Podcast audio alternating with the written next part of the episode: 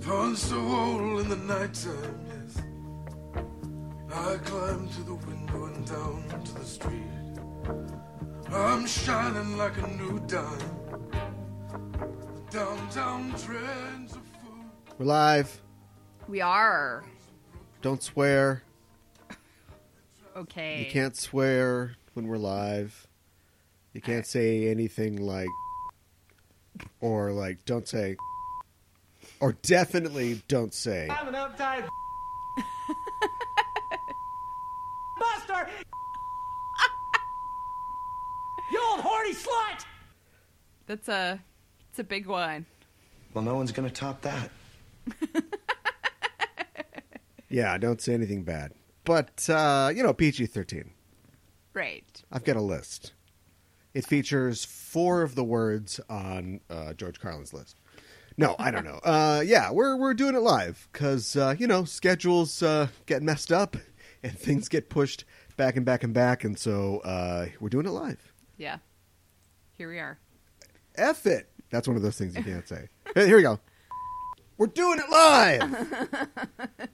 Do it like that. Right, right. Before we get rolling this week, do you know what Battletoads are? Um, I feel like I've heard of them, but not really no. the scourge of GameStop employees everywhere. yeah. Battletoads is a game that came out on the NES 25 years ago. Wow. 25. And it Okay. was a oh, I was going to say fantastic game. Fantastic idea. Okay. Take a couple of uh, amphibians, Yeah. mutate them. Wait a minute. Teenage Mutant Ninja Turtles. No, uh, no, no, it's just- no, no. well, do something like that, and then take a uh, NES game, which is purportedly just your run-of-the-mill side scroller, and add a little uh, mustard, put a little, put a little funk on it. Mm-hmm. And that's what they did. It's a um, story about three brothers, I think, who were frogs. I don't know how they became uh, fighting frogs, and it plays with the perspective of the game there's a lot of cartoon elements that they took sort of literally and so like you can do a combo and at the end of the combo your fist becomes like a giant you know popeye fist or something like that Okay. you knock guys out um, things attack you like from outside the screen like there's a thing that's first person but you're the first person of like the robot that's trying to kill you so you have to control you but you can see it from his perspective and then of course the tunnel the tunnel that nobody ever got past so uh, the third level so Okay. yeah, um, it- what was so bad about the tunnel? impossible. It was it was designed for like Asian teenagers. It was designed for you know a level of precision beyond that Okay. which an American uh, child could produce. Okay. and I never got anywhere in the game, but there was a, Okay. some some sort of rumor a while ago about how there was going to be. A, um, a new version of it or a re-release, and so it became a meme. People calling up GameStop and asking them if they had Battletoads. Okay. And it was like the curse of GameStop employees circa 2008. Well, the curse re- re- returns, reverse. Uh-oh. The curse re- comes back because there is an actual new Battletoads game coming out on August 20th. What? But GameStop people won't have to worry about it because it's on Xbox One and PC on Steam. Okay. Uh all right.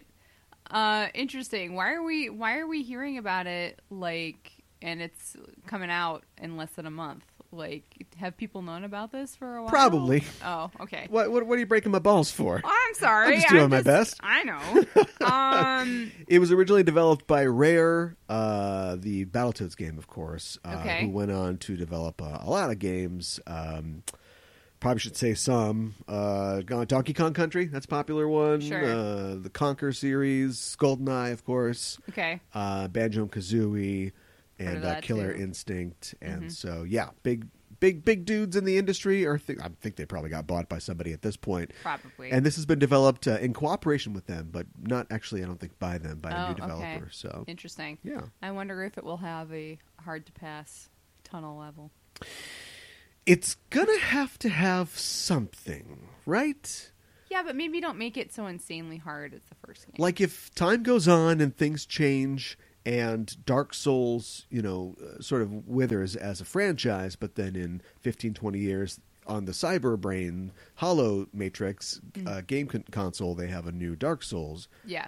it's not going to be like a layup, right? Like the whole thing about the game is that it's hard. So there's going to Right. have to be something, something a bonus though, like an extra thing. If you want to get the achievements, then you have to do this insane thing that Sure, will I can see that. take 18 months of intensive like uh, playing and, and and the thing where not just the grip thing but the thing where the individual fingers are in springs Mm-hmm. have you seen those you know and then the zzz, zzz, zzz, you work out your fingers by going zzz, zzz, zzz, I, I zzz. think I know what you're talking. and when you're done about. you can do the Remo Williams thing when you you know poke a hole in a in a plate with your index finger Right, right. Um, like you're breaking a, a, a, a thing of wood in karate, but it's with your finger and not your you hand. just, just poke the knots yeah, poke right. the knots out of the wood Yeah, exactly. that's what that's for Yeah. Oh boy. Uh, all right. Well, let's get. It's late. Let's get into it. Uh, Yeah. We're the Just Enough Trope podcast. I'm your host Caliban, joined as always by my co-host. Hi, I'm Mikan Hana. And we're here to talk all the news that's fit to cast in bumping your microphone. Hopefully, I shouldn't have called it out. I guess maybe they didn't hear it. Uh, in nerdy entertainment, and that is going to involve uh, a couple stories that we're going to have to get through quickly because we want to talk about our main feature for this week Yes. which is we went searching. So at some point, I think maybe issue late 30s, early 40s during the Secret Wars saga, uh, Secret Wars 2, excuse me, excuse me. Uh, Um, spoiler alert, the Beyonder killed the New Mutants. okay. I don't know, he got a mad hair up his ass, curly hair, Jerry curled hair up his ass. Mm. That he wanted to like give them power and wanted he liked them. He liked their the cut of their jibs Mm-hmm. collectively and wanted hi- them to join him, and they refused because, of course, you know Why- the why would they Beyonder is in the agree? process of Right. taking over the Earth. And in retaliation, uh, instead of like you know turning their shield into a, a trash can lid or something like that, they, he'd do with Captain America, he just killed them all. Yeah. just all well, died Okay. and uh, it was a weird book. Uh, Bill Bill Sienkiewicz uh, was involved in a lot of the plotting, uh, and so they um, went to the afterlife, and then we kind of dealt with that. And eventually, they came back in the horrible, dumb conclusion of Secret Wars two. But that is a story for another day. Mm-hmm. And that would be it'd be hard to find them, wouldn't it, if they were dead and in the afterlife? Yeah, I would. Uh, it'd also be hard to find them if they went to the Asgardian uh, afterworld or one of the nine realms. Right. Uh, they'd be sort of out of cell uh, range there. Yes. And so it'd be hard to put it. find them if they were on the release calendar of Disney Studios during a 2020 pandemic. And that's Yeah. where we find ourselves. That is where we find ourselves. And so, without any real line on a New Mutants movie, it is true that it has been um, uh, slated for an August 28th release date. Yeah, I'll believe it when I see it. Though. Well, I don't think you'll be seeing it. Uh, a little bit of uh, teasing uh, before we get into the feature later on when we talk about the Asgardian Wars storyline involving the New Mutants. Posters in China, specifically in Taiwan, have been updated with the April, or excuse me, the August 28th release date. Now it says coming soon. okay. Wow, that tells us nothing. So that is uh, not good. That is No. a dark, dark cloud, a bad sign, bad moon rising. Yeah. uh, yeah. for this August 28th release date. Yeah, I don't with, think that's a good sign either. With Disney already uh, basically just saying, no Mulan. No, who on Mulan? No Mulan. Uh, yeah, right. Mm-hmm. you're not getting that one. Uh, Tenet has been removed from the calendar for now. And so why would we think that the New Mutants would would make I- it? this Unless, is- unless for contractual reasons, they're willing to show it to empty theaters. Right. I I heard that um so people have been, you know, asking like why won't you release this VO, VOD, right? Um like New Mutants. And they they've been kind of dodgy about it, right? No, no, no, no. You you mean the article with Josh uh, B- Trank? no, I wish. Uh, Josh Brown starts with a B. Anyway, you look it up, and I'll uh, talk about it. Uh, Josh Boone uh, says that um, you know they can't because, of course, they're contractually obligated to release it in theaters, and so Right. Uh-huh. that yeah, I mean, I hate articles like that because it's it tells us what we already know.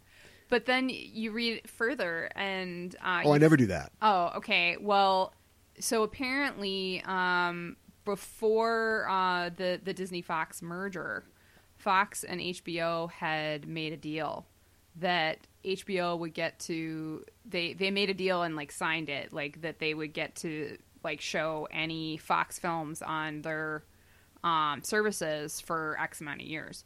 So if they couldn't even release it on like Disney Plus or do like a straight, if they did a VOD, it would have to be on like HBO, so they wouldn't get the bulk of the money for for releasing it for at least two years. I think is what the contract is right now. Now, do it all again, but imagine you're saying that to Blue Hunt.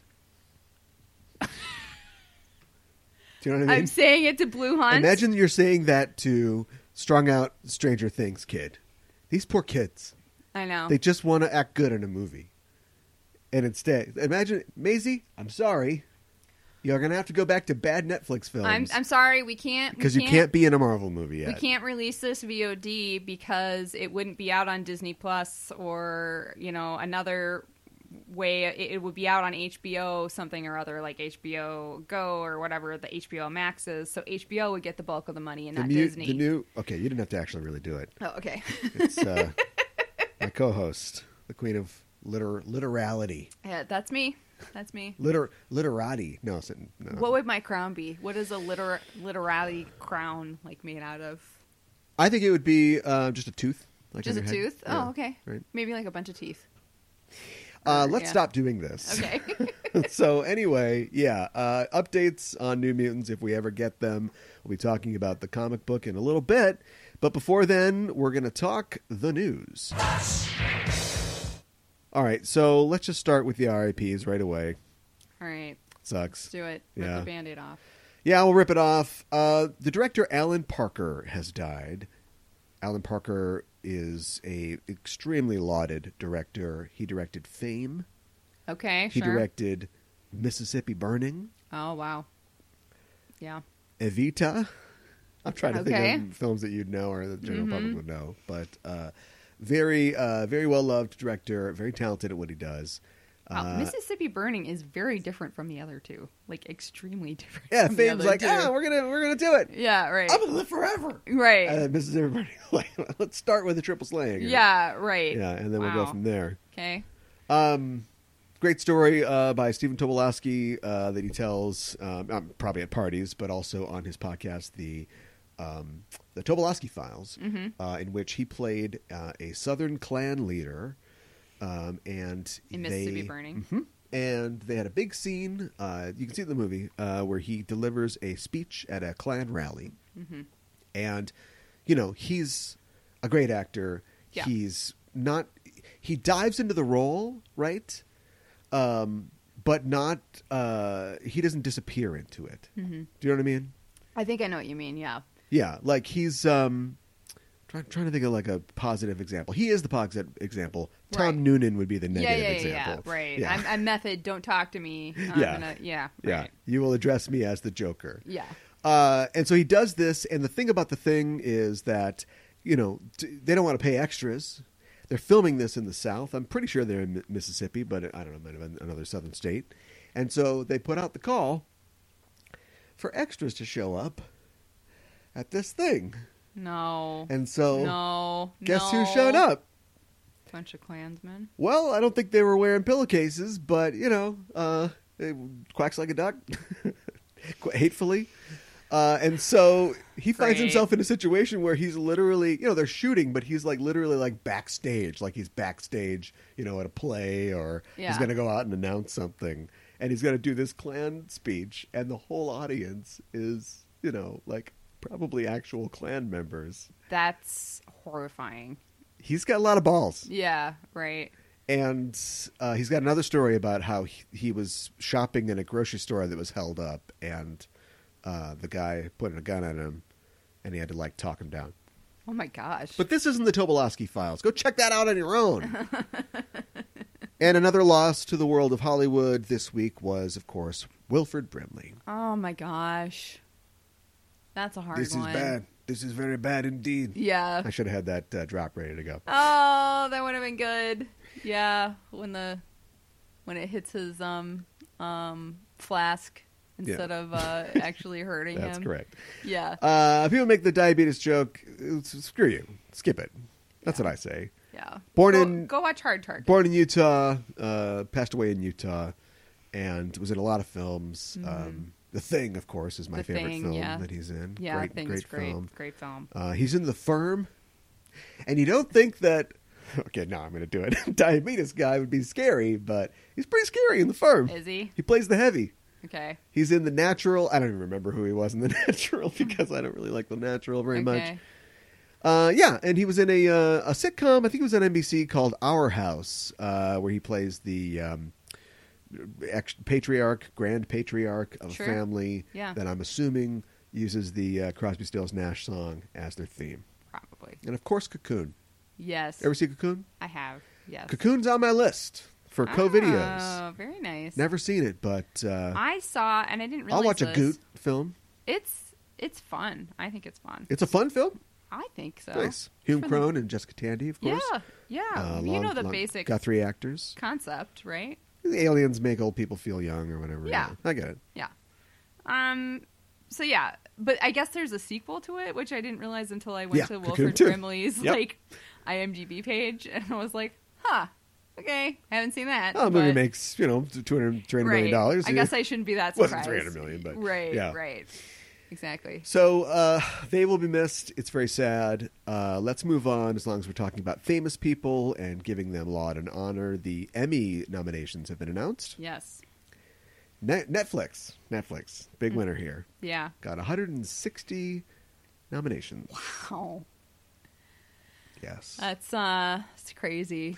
We so I don't even watch broadcast TV, so I don't know what I'm complaining about. But I guess is it all just like b- you know Seth Meyer in, in his study, and what are they showing on TV right now? You can't make TV shows, right? Whereas Netflix has the advantage of, I mean, they have a similar problem, but you don't have a schedule so much, so you can bank stuff. And also, you're taking shows from all over the world, so maybe things aren't so Yeah. bad in some countries. They're making Yeah. shows, I but think it seems like they were built to survive this. It, it seems like it. I mean, and maybe we'll run into a point. Like, I don't know how far in advance, like, some things for Netflix are shot before they go into editing and all Yeah. that other stuff. So I don't know at what point they might, you know. Are, are TV shows and movies filming again? Is that happening? Does it depend? It depends. Yeah. um, they've started some things and then already stopped some things Yeah. because of uh, Right. the resurgence. so I think you know time will tell. I don't. I guess it's really hard to know how long COVID is gonna last. Um, Well, I don't think that that's your job. No, it's not. But I, I think you know. I, I think we're going to see it more with broad sooner with broadcast TV than with than with streaming. Like Well, it's running a- out of new stuff. Yeah. As a crank, personally, uh, it's a good year for me to be mad about stuff because a bunch of shows that I uh, have no interest in watching, after having tried them, are cleaning up. Oh, okay. Ozark, which I thought just really lost me you know, about halfway through the first season. Yeah. I've never even Uh, also, tried. Succession, which same same problem. Yeah. Uh, Eighteen nominations each.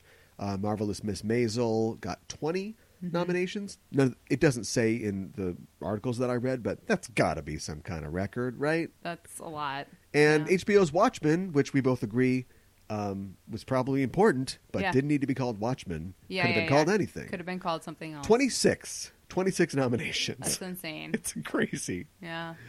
I know uh, the Mandalorian got a lot too. Yeah, I it certainly can't- did. I can't remember But it how didn't much, beat but- those shows I mentioned. No, which is Which is why I didn't bring them up. yeah okay. Um, But it's it, mu- Yeah. it must be a lot of below the line stuff because I, I look at the the list of things here. Um, you know, uh, lead actor, lead actress, so on and so forth. Uh, Um, t- um, Brosnahan isn't even nominated for lead actress, or is Huh. it a comedy? Nope, she's not on comedy. Oh no, she is on comedy. Okay, so I don't know what I'm talking about, and it's the Emmys during a plague year. So uh, Yeah. let's move on. all right. All right. uh, keeping it on the TV side, you heard about the Ellen thing, right? Um. Yes, unless you want to, maybe you want to expound. I don't on think it there's a more. real story here, so I'll just say real quickly that for years rumors have swirled that uh, Ellen's show uh, was not a great place to work. Yeah, Um, toxic. now workplace. that this whole thing has happened, stars like Brad Garrett and Leah Thompson have come out to say, "Oh, everybody knows that." And you go, you know, you go to be on the show, and you'd see, you know, a page with a black eye, and no, that's don't, don't Whoa, whoa, comedy whoa, whoa. parody. Yeah. Right. But yeah, so we all knew it, and I feel like this an expose has come out f- or every year for the last two or three years about this, but for some reason, BuzzFeed did a thing Yeah. um, a week or two ago, Mm-hmm. and also solicited um, people on Twitter to say if you've worked on the show or whatever. yeah, let us and know. They, they got And for responses. some reason, that Yeah. hit, and it hit to the point where Ellen was forced, and I do mean forced, to record a not apology about how they're looking into it, and the network has announced that they're investigating the show. And a lot of people think this might be the end for the Ellen DeGeneres show. No, You don't think so? it makes way too much money. They didn't like Yeah. fire Oprah because of the hamburger thing. Like you know, I think she's gonna be fine. Well, right. I yeah. Mm. I I guess the hard thing about it, right, is like how do you not know about it? Like I know you're the face of this thing, but like how do you not hear about it or have right. any no. inkling about and, it? And many of the anecdotes they they are, uh, center on her specifically. Mm-hmm. So this isn't a question of like we let the culture here just get wet. You're like you're the source of all of it. Mm. yeah. So I I think why it hit now is because I think just um with uh, everything that's happened since um uh, George Floyd was murdered, I think that um Mm-hmm. we're What? I I think that society as a whole is like not uh, taking uh, Shit. Yeah, exactly. It's a We're- real Peter Finch yeah, situation we're we- finding ourselves we, in. We are cleaning house, Yeah. so we are not letting things slide when we get like an expose like this. Yeah, in Hollywood. Yeah, I know. I'd like that to move to other cities in this yes, great uh, I- nation of ours. I agree. or in this state. Yeah. Brainerd's got it coming. Uh, I don't know if you heard about uh, what Peter Shinkoda said. He's an actor from the uh, show Daredevil. Yes. And along the lines of that weird connection you were trying to make between Ellen and George Floyd, uh, of course, Ray Fisher came out swinging uh, last week. I don't know what's what's in the water at these uh, virtual comic cons, but it's really letting people uh, let fly. And Peter Shinkoda claimed that Jeff Loeb, the head of Marvel TV, Yep. uh, made anti-Asian comments during the production of the Netflix series Daredevil, which in its especially in its third season, um, heavily featured um, Asian characters. like he he specifically he played Nobu. Or is that the second season? They all run together. Yeah, I don't remember. Yeah, but he, played Nobu, who was Yeah. uh, like a you know badass hand ninja guy. Yeah, exactly. Um, yeah, I mean, I think it's, I mean, from what he said, it, it, it's not, it's not good. Uh, apparently, Jeff Loeb said something to like the writers about how like, Yeah, he was cutting Asian storylines supposedly. yeah, yeah, like, uh-huh, now I'm thinking back now through Long Halloween, Dark Victory, like I'm th- or or all of his comics, any Asian characters, mm-hmm. no Asians in Teen Wolf. wow. Yeah, I know. what How you're did they saying. not get Gennady uh, to uh, what's his name, sexy girlfriend, uh, Long Duck Dong or whatever from uh, Sixteen Candles? Right, he was in every movie as Asian guy with a camera. Yeah, right. How I did- don't know. he must have been busy for Teen Wolf, but I don't believe there's any uh, Asian people in Teen Wolf. But of course there isn't because Jeff Loeb wrote it. Ay, ay, ay, ay, ay, ay. Um, yeah. Uh, it sucks. Okay, no comment. Uh, um, It's okay. No, to- it's, Be like Ellen, say no comment. No, I, I just, I don't think that you should. That's not a way to purport yourself, Jeff Loeb. And um, Jeff Loeb's grandpa. yeah, He's been purporting himself that way for a long time. that doesn't make it okay. No, it doesn't. But I wish that you had talked to him sooner. uh, we were talking about Tenet before, and here's the funny thing. Uh, Tenet, of course, a Warner Brothers film uh, through Syncope Entertainment, has given up on America. Tenet will release Wow. everywhere internationally on August 26th. It will release in select U.S. cities on September 3rd. Now, when the studios move on, remember that waiting game we talked about? Mm-hmm. Yeah, It wasn't just that they were quitting the game; they're just going to go play a different game, and that's, I want China money, please. Mon- Yeah. China money, please. yeah, exactly. Put the yuan's right here. yeah, yeah. Um, that's kind of what it seems like. Uh, I can't say that I totally blame them though. Um, I mean, hopefully we'll get to see this eventually, right? Is that all you have to say? Y- Um, We are live. I know we're We- live. We, can't punch that up later. I I know. Um um I just yeah I I Not it- that we do that on the show. no how how would we oh no, Um, it'd be easy to.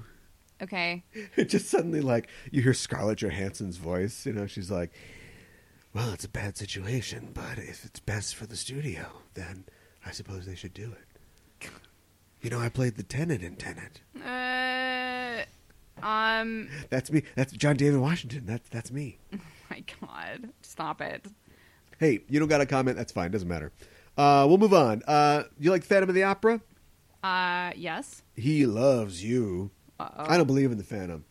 He believes in you. what what is happening It's closing on the West End after 34 years due Oh, to coronavirus no. impact. well I mean I'm surprised any show is going Well, still Yeah. honestly Yeah. but yeah that stinks I mean, it had a good run. yeah let's hope they can go again once It's weird this is all because, over you know, uh, I'm sure there's like, I mean, I, there's actors you have to pay, right? There's all Mm-hmm. kinds of things. It isn't just, you can't just pause a theater and then everything's okay. right But you can kind of pause a theater and everything's okay, right? As long as they can, like, you know, make their lease and and everything, right? well and then the theater actors will still all be the, there, the yeah. actors all disappear but come on you could it's easy to no, michael crawford wasn't like playing the, the phantom right like you could no I don't think so you could repopulate recast with a bunch of leg willing stars right Yeah, and just yeah. fire it back up again yeah yeah Uh, I don't know. Like, like, are they gonna dismantle the chandelier or something? Like, what That's are why we? the chandelier is gone they oh that's they took the chandelier down today actually they just for fun one last time they just dropped it I know, right right? on the audience Yeah, right. see I'm, I'm riding the edge here i've never seen the show so Oh, okay. but I, you know, I know things. see, They dra- they drained the moat today. yeah, right. I- I grew up like with a soundtrack and like Well, loved we the all- s- yeah. yeah I love the songs um and got the chance to actually see it on Broadway um in like the early 2000s and I gotta say I was a little disappointed yeah, Yeah. Um, you know, you hype it up in your head so much and like you imagine all the scenes and everything and it just it just felt tired and Oh, yeah. like Well, it's a road you company. know, I know, but like it didn't seem like they were really I um, enjoying it or would like a guy see Chicago? I like uh, Bob Fosse, hmm um, and I like Chicago, hmm and I've seen it like three or four times, and it's it's been it's not. I've I've seen it at least twice. I didn't too. see like Tom Wopat, you know, as uh, Right. Billy. What's his name? But Right. uh, it, yeah, it was not. And then I saw the movie, and I was like, okay, see, I mean, like, look, it could be good. Right. Right. No, I agree with you. Um, and Do I people don't hate know the if it was movie? like, did I catch them on an off night, or like, are, No. are, are they just not enthused? No, they're, they're just going through the motions. First time I saw Les Mis, um, it was actually that was pretty good. Uh, we were about three rows from the stage. A gendarme spit on me. It was great, but um, the guy that played Mar- Marius Marius yeah. was watching the conductor like the whole time. What? That's so weird. yeah, I mean because he's had to run around and do a lot of stuff, but like every time like he kind of stopped, he'd sort of like glance back, you know, to see where, where they were. Which I mean, I I presume is something that you would sometimes have to do, but he was just it was pretty obvious. That's that's kind of distracting as an audience to see to n- to notice that. Yeah. Huh. Weird. And uh, Gavroche got crushed by the by the rotating set, so that was sad. Wh- What? Are you serious? No, of course not.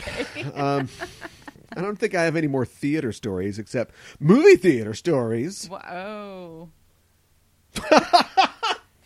So as this thing has uh, unfolded, and th- by thing I mean you know the, COVID? tr- tr- COVID and trouble in the film industry, specifically the theater movie theater industry. Yeah. Universal and AMC have been at each other's throats. Yes. With AMC saying we're not going to show Universal Because of movies. trolls. And then Universal's like, "What are you talking about? You have to show movies. Yeah. you don't have to like us, but we're making the thing that you can sell popcorn over." yeah. Right. Well, they finally put aside their uh, faults, their their Differences? differences, Yeah. and have signed a multi-year agreement that will allow the studio's films to, to premiere on VOD within three weeks of the theatrical deb debut. Really. Interesting. I think this is win-win. Yeah. I mean, unless it's a major hit, you movie burns out in three weeks anyway, right? Yeah, I'm al- almost surprised that they didn't go like a month. I think this is You the know way what I mean? forward. Yeah, It might be honestly.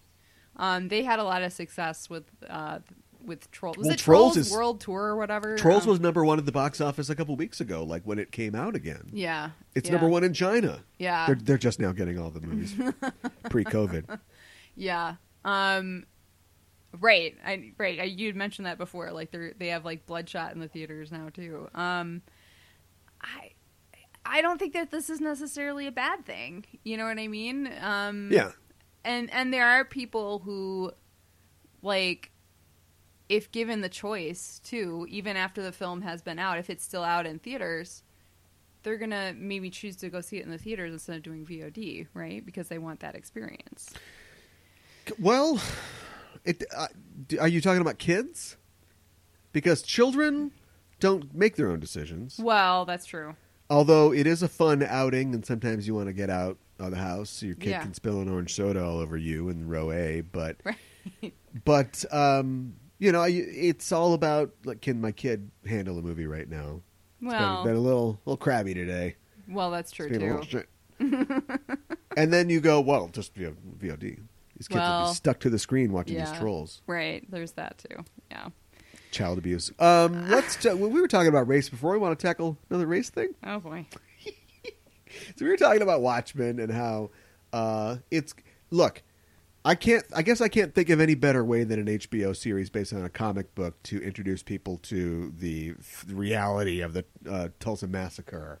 You know, of uh, 1922. I'm going to say, but I might be wrong. In the 20s. yeah but at the same time, we're like, oh, I mean, I if there's if if, if there you can if you could do good by prostituting the Watchmen, you know, uh, brand. yeah Um, DC did not do good when they uh, made that horrible Beyond Watchmen uh, or Before Watchmen series, uh, and uh, inserting them into uh, current DC continuity, characters like Doctor Manhattan. All this is the, bad. the comics was Yeah. that a comic yeah okay but if you can um, teach people about civil rights, great, I guess, right? yeah Well, the Umbrella, Umbrella Academy is doing the same thing.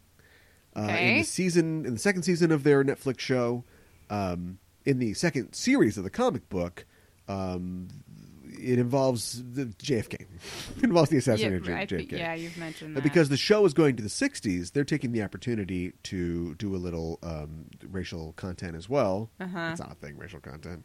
Civil Uh, rights re- civil rights commentary Right. Yeah, yeah, yeah. that will involve, um, you know, it's going to praise and have a tribute to real life civil rights activists, uh, lunch counters, uh, sit ins, and that sort of thing.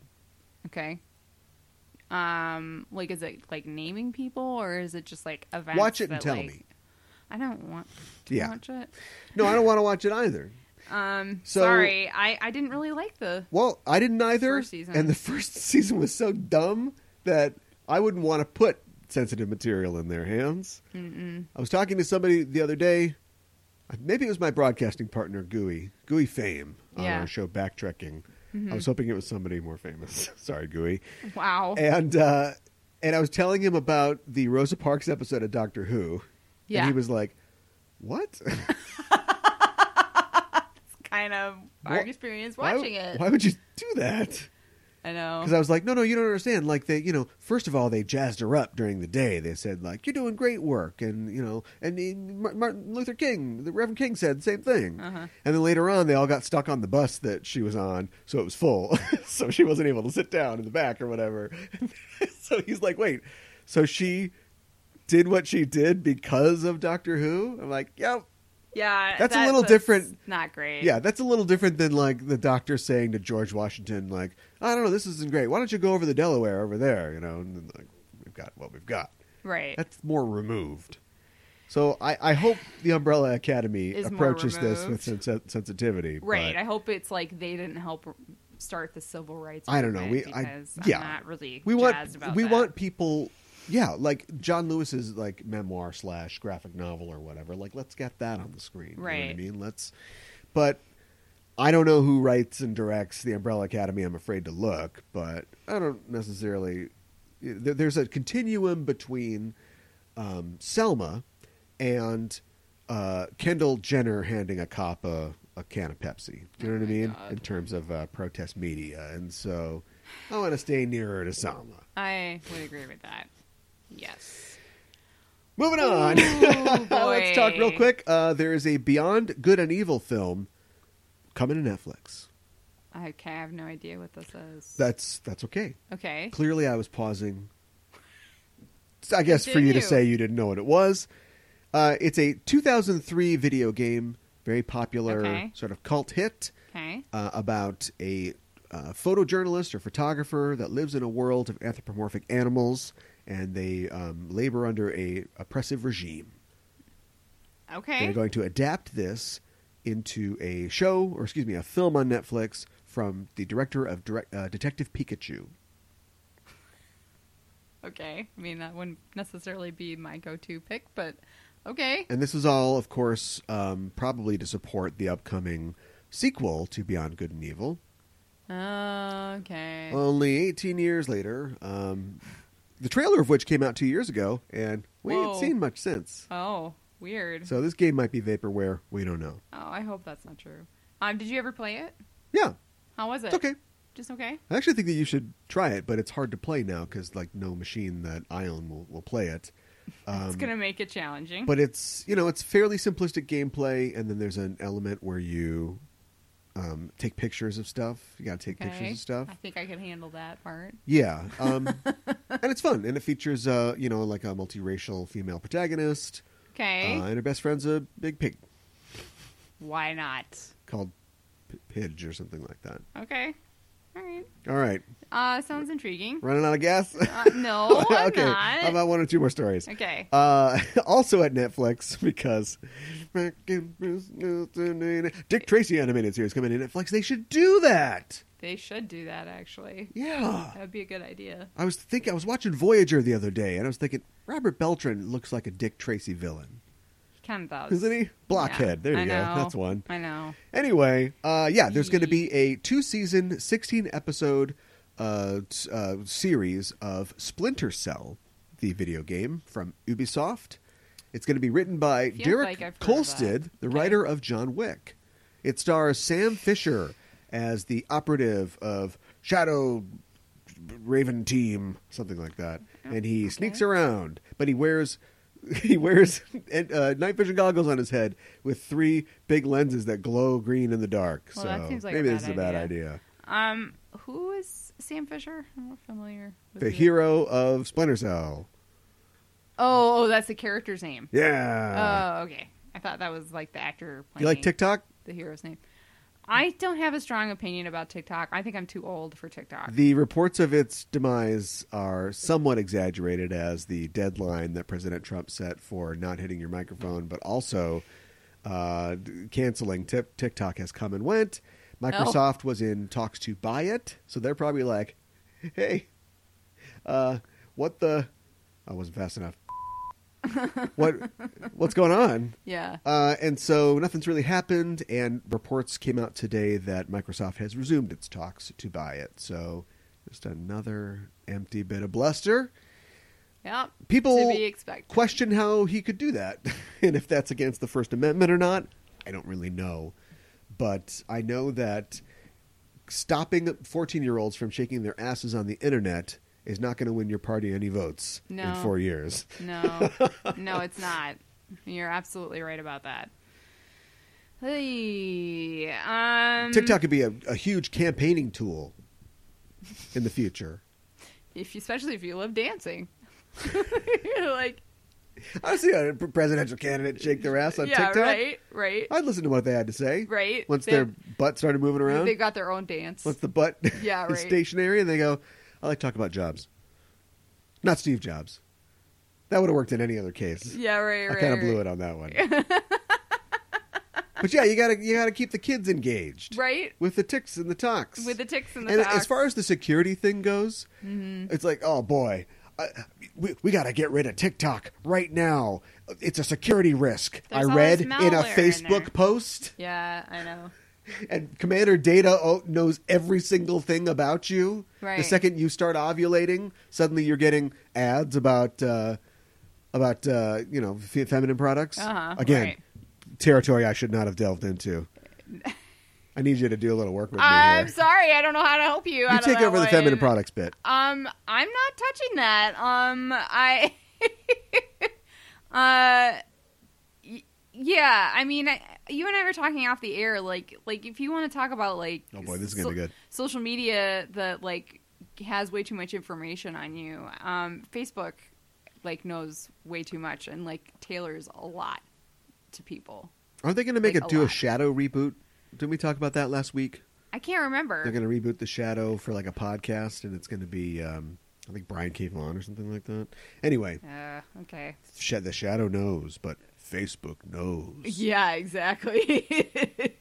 Who knows what actionable data points lurk within the data cloud, big data of man? Facebook knows.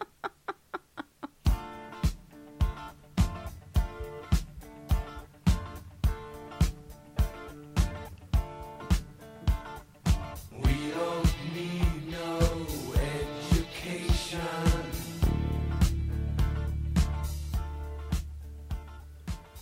When your mutants get old, you get some new mutants.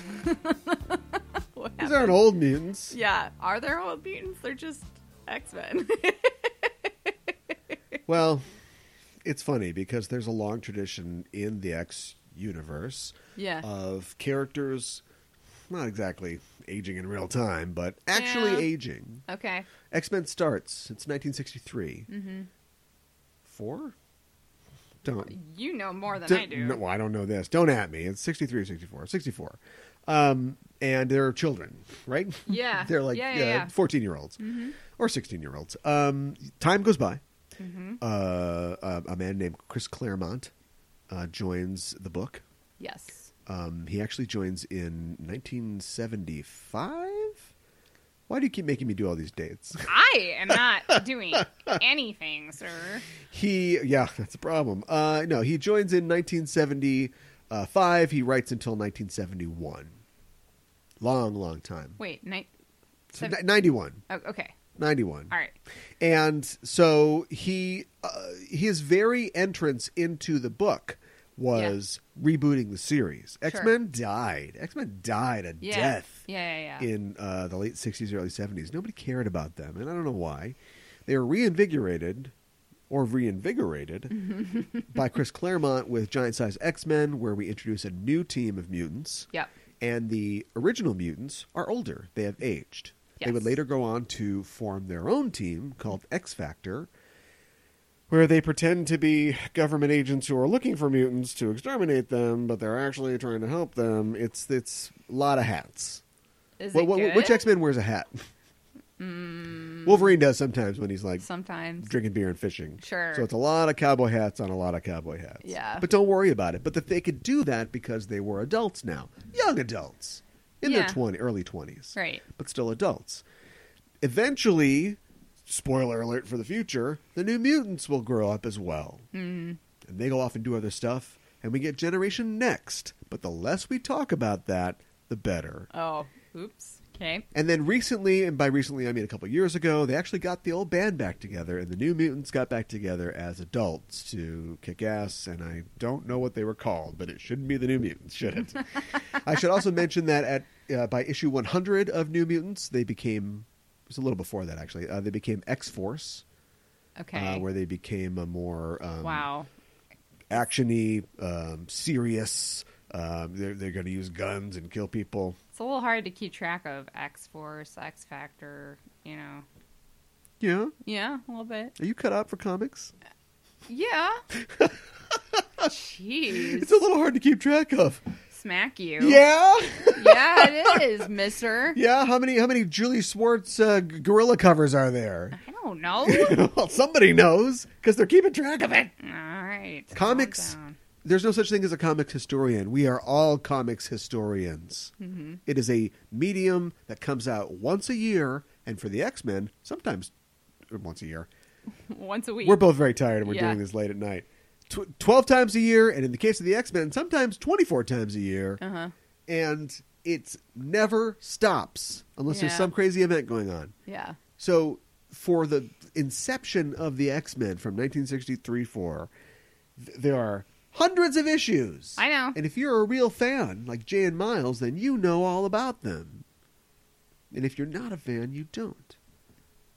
I think I'm still This- a fan. This, so thank you for coming to my uh, TED talk about gatekeeping. yeah, shut up, Mr. Gatekeeper.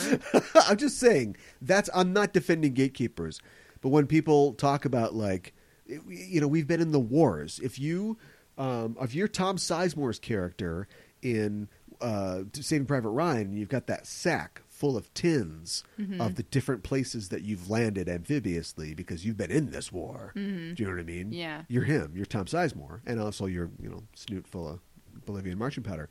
And if up and up and comes in, and he he's j- first deployment, and he's translating you know somebody's uh, letter to his mistress or something like that.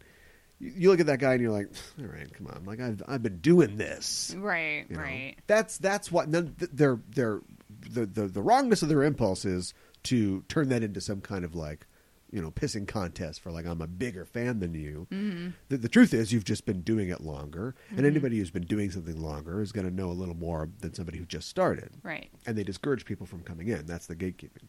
right, right. But I'm just Exactly. saying there's a lot to know. And I don't even know that much. You know, we could have somebody come on and just, you know, school the both of us about all the X Men stuff. I thought you knew a lot about the X Men, though. Well, I, I do. I, I mean, I read it for a long time. I got Yeah. boxes and boxes and boxes of X Men comics, but uh, you know, the uh, the mind is weak. wow. I don't remember things so good no more. Oh. Okay. All right. Well, for this, we read a trade paperback. Yes. It's called The Asgardian Wars, mm-hmm. and the thing about it is that it's not anything that goes together. They just for the fun of it, they launched. Uh, they had a series of books called X Men and Alpha Flight. Yes. Uh, in the in the eighties, they did a lot of these um, crossovers to kind of spark interest, you know, amongst the readers of different books. X Men and the Fantastic Four, X Men and Alpha Flight. So there's that's a two issue series. Uh-huh. Then after that, they did a New Mutants special edition. Fine, yeah. and then they did an Uncanny X Men annual. Annual is just a book that comes out every year that is connected to the main series, but you know, it's just annual. Right. And so they basically none of these stories, which affected the characters in the continuity greatly, take place within the normal run of any Yeah, of these books. right, They all right. take place It's in weird. these side issues. Yeah. So these were very popular because of the writing, because of the great art in them, and so they Mm-hmm. were collected into a trade paperback that was just called titled The Asgardian Wars. I think that was Right. already within fandom, they just called it that. And so I mean, it makes sense. Yeah. When you know what it's about. Yeah. so your job, here we go. Oh my god. is to t- try to, in less than half an hour, tell us what happens in the Asgardian Wars. It's over 200 pages. Um I'm not going to be able to really do it justice. I'm going to Nobody's asking you to. Eh. Okay, well, I'm going to try to make it as to the point as I possibly can. Chris Claremont was born in London. No, in- stop oh, sorry. it. um. So it, it it starts out. We don't really know what's happening. Um, That's a great way to start out. I know. We don't know. Um, you haven't told us. gosh. Loki. um, I all I can say is like Loki is talking to some. We don't. They're like Asgardians. I don't know, and he wants something from them, but they want something from him, and he. We're not exactly. you sure. know what? I always it's it's co- it's competitive and antagonistic, and we've you know if you're listening to the show recently, we've uh, been competitive and antagonistic, uh, trying to up the energy on the show. But let's cooperate. okay. Let's cooperate. I'm going Okay. to guide you through, Okay. and we'll provide commentary as we go. All right. And it'll take 35 minutes. Okay.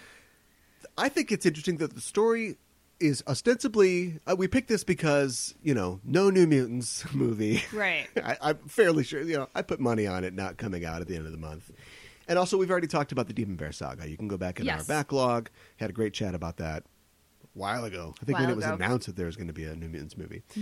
So we're talking about this because it involves the New Mutants, and a lot of the developments in the story are very important for uh, the New Mutants going forward. Yeah. But it starts with X Men and Alpha Flight. Yes, so we're going to do yes. that first. Yes. Um, and I, what I think is, is is fascinating is that, you know, yes, it opens with Loki talking to the ones who sit above in shadow, Right. who are like the Norse gods' gods. Right. Right. And somewhere in some Marvel handbook, or if we bring that superfan in that we talked about, he can tell us who they are. I don't know. Uh, right. Right. The don't book know. doesn't bother to Yeah. tell you. Not and this important. whole thing takes place in the shadow or in the aftermath of um, what's called the Surt War, where this happened a couple times. But Surtur gets free and he, um, you know, attacks Asgard and the realms, and they have to fight him back. And Odin is um, purportedly dead, Right. and Thor is out of town. Yeah, and Loki wants to take over Asgard. Yeah. Surprise, And surprise. Loki is free to run free, Yep. and so he approaches the ones who sit above and asks them for you know power and the control of Asgard, Mm-hmm. and they say that he has to um, he has to do a task, uh, and we don't really know what that is, Yes, but we can talk right. about it because you know whatever. Um, and it's basically like to provide, you know, to do something good, to do a selfless act in Yeah, the world, right, but right, not just right. help an old lady across the street. It's got to be big. More significant than that. Yeah. And so he sets about his work there. Then we cut to uh, Cyclops, aka Scott Summers, Right. in an airplane Yes. with his wife, yes. Madeline Ma- Pryor. yeah. You know who Madeline Pryor is? Not really. Got to be honest. I don't think I've ever. Whoa! That evil laugh. There's too much to explain. It'd Okay. be great to have Jay and, and Miles on this episode. Uh, Jean Grey has died. Yes. She That has much I Mm-hmm. sacrificed herself on the moon. She's dead. Scott took some time to recover. He eventually um, met a woman named Madeline Pryor, who was a spitting image of Jean Grey. Didn't think anything of it, and was like, Right. "Oh, this is where I dropped the drop. Well, that was a freebie." She's a pilot, a cargo pilot, and he marries her, and uh, so they are a couple now. Yeah. And so they're transporting these. I'm just doing the recap The- that I the- asked they're, you to do. they're like scientists. They're doing an expedition and uh, uh, Doesn't never seen him before. research Never in, gonna see him again. in, Doesn't in really matter. Alaska. Yeah. Yeah, and they all have various uh, skills. And A um, partic- I got a particular set of skills, eh? yeah, and um, something happens. They're like blinded by the light, and then we yeah, and then uh, then we go to a um, the X Men character. We can just talk. We don't have to go scene by scene. Oh, we can just okay. talk about what's happening, right? okay. They I are don't know. their plane crashes, but it's Yeah. a good plane crash because I didn't know there was such a thing. they are, they find the fire mountain or the fire, fire fountain, Fire fountain. I was like fire mountain, but yeah, okay. which grants them all abilities and makes them like like unto Asgardians themselves. Yeah. Um, they all get huge, real swole, Yeah. and they all get powers related to like different aspects of nature or matter or whatever. There's a guy that can make things. There's a plant guy, yada yada yada. And it, it kind of seems like, at least at first, that Do we ever like find out what Scott does? no, I he just he doesn't need like his quartz glasses. Wait, yeah, okay, but he gets big though, right? kind of. Maybe not. He Is- so might is Maddie not. big, but he's not big? That's kind of fun. Yeah, I think she is big. Maybe like like Big Bird on um, uh, Miracle Man. Uh, but Mister Miracle. Mr. Miracle, God dang it. Um, and Get out of here! oh, shut up. I'm never ducking my comic shop again. Oh, whatever. Um, but it seems like at first, like it's like taking things that already kind of come natural to them or their natural talents and enhancing them. well, I don't know why Maddie kind of. can't just fly then, but yeah. Yeah, well, maybe not. Uh, maybe because We it's need- not like Madeline Pryor like was like a healer, but when, now that she has Yeah. the juice, she's a healer. She's got the juice. Yeah. Set it loose. Um, yeah. So, but like the um, we see the X Men yeah. and Cut to the X Men. and uh, Rachel. yes. So Explain who Rachel is. okay, I will. You've seen her before yeah. because we've read Days of Future Past, Yes. and Rachel. yeah, and she was featured in that. Yeah. And I've read her in other X Men comics too, so I know she is. Great. Is- yeah. Isn't she in like the A versus X. the or no the uh when Wolverine is running Xavier's school? Isn't she like Oh, one of Wolverine the and the teachers there? X-Men? Yeah. yeah, probably. Is that what it was called? The Jean Grey School. I think so. He's Yeah. the Jean Grey school, yeah. That's right. We read that. Yeah, we did. That was okay. It was all right. It was all right. That's all right. Can't remember who the writer was. No. Was it Jason Aaron? It might have been. Uh, anyway, uh, see, this is look my 1975 to 1991, for the most part, my memory is rock solid. But anything after, oh, let's say 2005, I don't know. it all just runs together.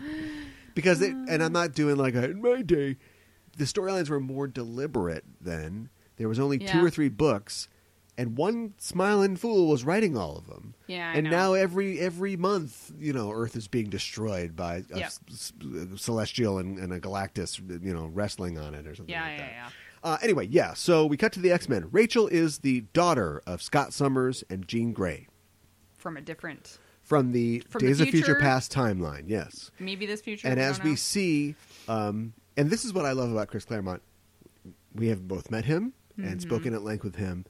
Super nice guy. really nice guy. he I know he's got an edge. Nobody can. We never saw it, but actually, no, he did. Uh, he hit me with a snarky thing that I deserved at one point, but but also eclipsed in snarkiness by him is John Byrne, and John Byrne, of course, penciled the amazing uh, D- Days of Future Past storyline, and John really wanted to like have things go one way.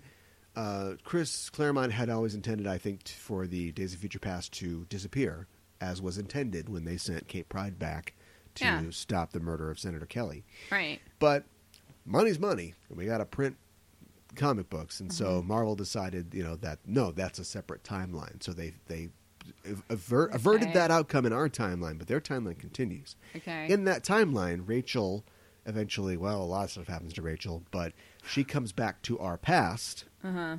Something that Claremont would do again with Bishop.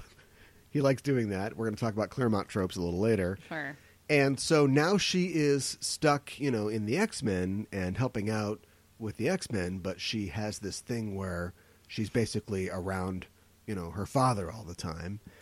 Can't Yeah. tell him, he doesn't know. No. And both for Back to the Future reasons and also for emotional reasons, she doesn't want to tell him because she's afraid of what will happen. Right. In the course of this story, Yeah. this story is the origin of Cable. Because when they find out that Madeline Pryor is pregnant with a boy, she figures, well, that's it. Like, Yeah. who am I now? I'm just flo- I'm just a flotsam in time. Like, Yeah. what is this? Right. Well, don't worry, Rachel. There's years of continuity to come. Uh, Cable would go on to lead the New Mutants uh, and X Force in the future as the son of Scott Summers and Madeline Pryor. But it's it's more complicated than that. I don't remember what, what I was explaining. Oh, that's who Rachel is. No, that, yeah, that's who Ra- that's who Rachel is. so Rachel's emotions like uh, propel a lot of this. Oh boy, do they? Yeah, She um, doesn't. She's not. I mean, I know she's young, right? And she's got. She's a telepath. She is a telepath. She's a telekinetic. She's a- Yeah. extremely powerful. She's very powerful, Yes. but she doesn't really seem. She's not like I wouldn't call her disciplined. Like, no, I don't think so. At I wouldn't call her that all? either. um, but it's like she, it's not even like oh I don't know how to deal with these powers. What's going on? You know, I'm trying, but I I, I just can't I can't deal with it. Yeah. No, she's not. But she's not keeping it like in check at all, and like Xavier is like way calm, more calm with her than you would think that he should be. Yeah. Honestly, and we've seen him get ticked at people before. Yeah, th- this is um, Xavier's been through some stuff at this point. Obviously, he can walk. Uh, I was going to ask you about that. What happened there? I believe at this point he was healed by the Shi'ar. Uh, okay, Maybe that's a little later because he gets his legs broken again. awesome. Uh, but anyway, yeah. But he's um he he's in a good period here. Um, yeah, and she gets Rachel gets a, a psychic flash, presumably Yes. because of her connection to Cyclops, um, and she sees their plane go down, and it's a little tenuous, but the kind of clouds and wet weather effects they see are similar to the weather effects of a guy named Shaman, Yeah. who is one of the leaders of Alpha Flight, who are like the Canadian Avengers mixed with the Canadian Is X Men. It, is it shaman or shaman? I always thought it was pronounced shaman. Is it shaman? Say it how you want. Okay. So anyway, as happens, this is okay. So let's just talk about it right now. All right. Chris, Chris Claremont has a lot of tropes. Yeah. I, he is he's my favorite comic book author. I He's think, fantastic. or at least Yeah. like if there's a classic category, him. Yeah. If there's a modern one, I gotta think about it. But Alice Cott would be up there. Yeah. Yeah. Um, So yeah, I love him, but there's a lot of things that he does. And look, he's he he got the job at 25, and he carried this That's thing. insane. Yeah, he carried this thing for like 17 years, right? Mm, mm-hmm. So 18 years maybe. So yeah, so I mean, like you know, there's the things that he falls back on. Um, one is a character seeing something and going blah, and then just flying off, you know, to wherever that is, starting a fight because they got there first. Yep, yep. Then the other team, the rest of the team shows up. Yep. Now we're all in a fight, and at some point Yep. somebody goes, "Whoa, stop!" or somebody gets really badly hurt, and we got to move on from there. Yeah, that happens a lot. Uh, here's something else that happens, and this happened in um, th- th- before this fight. Uh, people be talking about stuff. A lot of characters are discussing their emotions and stuff, and then a character will s- a s- a- a new character will come into the scene and be leaning against a doorway, and they've had the crap kicked out of them, and they're like, "It was." Apocalypse or something like that. You Yeah. know? The whole like um, noir movie thing where a guy comes in and it's like, Teddy? He's like, Oh, I got your package. Or, you know, the, the Maltese Falcon guy comes in, he's got the Yeah. Maltese Falcon. Right. But he got shot on the way there. Right. And it's like, ooh, here's a new development in the story. right. Yeah.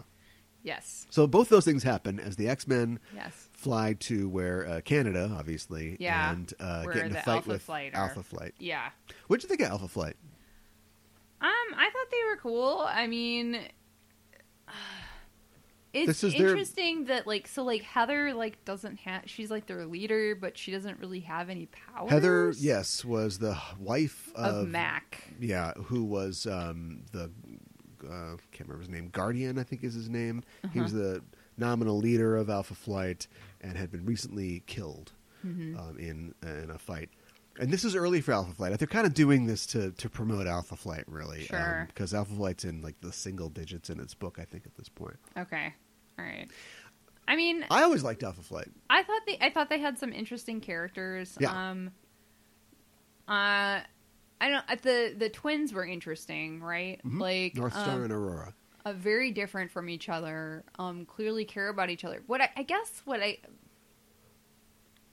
you don't actually see them interacting with each other a whole lot. Not in this series, no. Um, and, and maybe it's because they've already kind of had a, a little bit of a falling out. It seems like because she's decided she wants to be romantically involved with Sasquatch, Right. and he doesn't approve of that. But and he doesn't really share his emotions that much, right? So he Yeah, doesn't he's have a been heart to messing with- heart. She's messing with Sasquatch, and Yeah, right. yeah. Like, uh, and Sasquatch is like, here's some beef jerky. No, um, and uh, but like instead of like having a heart to heart to her, of like saying I don't, you know, he he tells. He tells Heather, No, like, sorry, I'm, I'm, it's- I'm, I'm out of here. North Star is is very impetuous. It's weird. I don't know. He can fly, but he also like runs real fast.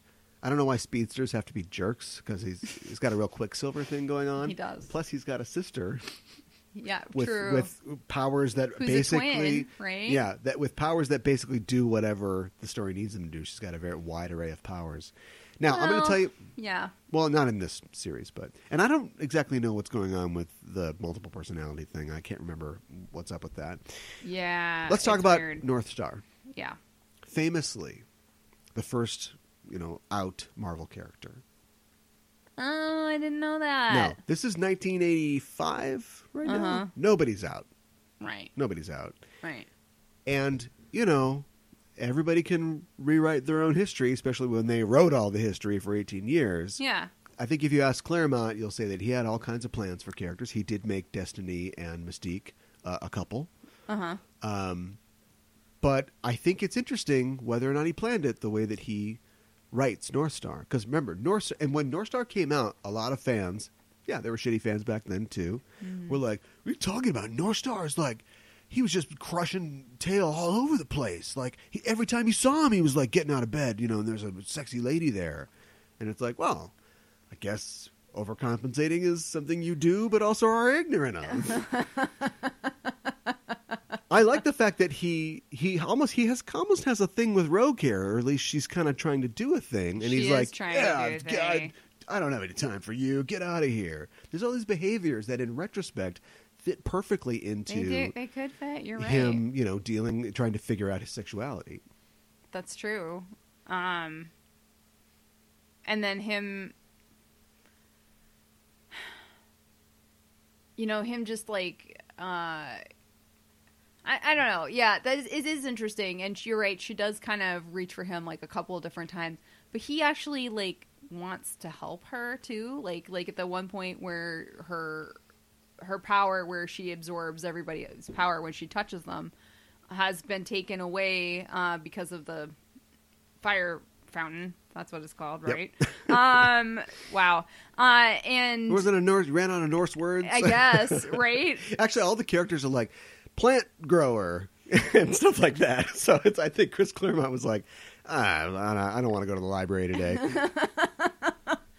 but like he's like you need a guinea pig and he like volunteers himself so it's like i mean he doesn't like hate her as a person or anything like that but maybe it's just like what you were saying like maybe he's just trying to figure it out and he's like this i'm just not feeling this you know yeah. um And so the big conflict here is that uh, Snowbird is um, in trouble. She's hurt. she's really hurt yeah And they're trying to figure out what's going on. Eventually, they stop fighting. They fly farther to the North Pole. Mm-hmm. And as they get closer to the North Pole, um, Snowbird is, is feeling worse and worse. Mm-hmm. And then later, uh, there's a thing where um, Shaman uh, he finds out that um, he has a magical bag. His that's- medicine bag, Yeah, yeah. it's sort of like a bag of holding that's got all this Yes. stuff in it. And it g- gets loose, and like all these like creatures and mystical animals come out of it and uh, like attack him. And Yeah. so they figure out that something's screwy with magic. yes Um, they meet up with the uh, with Scott and Jean and their party, and they find out that they're these you know big you ass mean madeline guardians. yeah Oh yeah, well, you couldn't tell the difference either. i know Uh, Chris Claremont loves redheads. Don't know if you knew that. yeah i'm getting that So does Stan Lee. wow uh, you hit- you hit the tac- jackpot, Tiger. Um, there's another trope where, well, first of all, there's the trope of like endless like n- em- emotional navel gazing. So there's just like two heads in a panel, and like the enti- it's all thought balloons of Rachel like, Yeah. but if I tell them, but I don't know if I, how could I ever? It's just, Yeah, you know, a lot of right. that stuff, melodrama. Um, they're like, Scott, we thought you died. He's like, I got better. You'll see that in, that every two issues, somebody's you know. i thought you dead. died And then they go, I got better. or like somebody saying like, um, oh, you're mine now, body and soul. that happens a lot. But in this, I can't remember what it was, but they sort of rework it so it's like something else. Because like uh, Professor X sees Madeline and she's like, you know, this giantess now. And he's like, "You've changed," and she's like, "I hope in soul as much as body, Professor." And it's like, "Okay, Chris, you're just working it around a little. bit. Oh, that's good." I don't I don't know if we covered all the members of Alpha Flight. It doesn't really matter, but one I of don't my think we have. One of my favorite members of Alpha Flight is Puck. okay sure yeah Puck is a you know he's an interesting character. Yes. Um, I, I think that he was designed to be kind of a foil for Wolverine. If Wolverine's short, Puck's like really short. yeah i can see that Uh, and Puck is He's a uh, little has sassy. dwarfism. Yeah, Yeah. He was uh, like a circus guy and like a wrestler. That's why like he's got that huge cauliflower ear, oh, okay that makes which sense. is the thing that I think they stopped drawing later on. But Paul Smith decides to put it in here.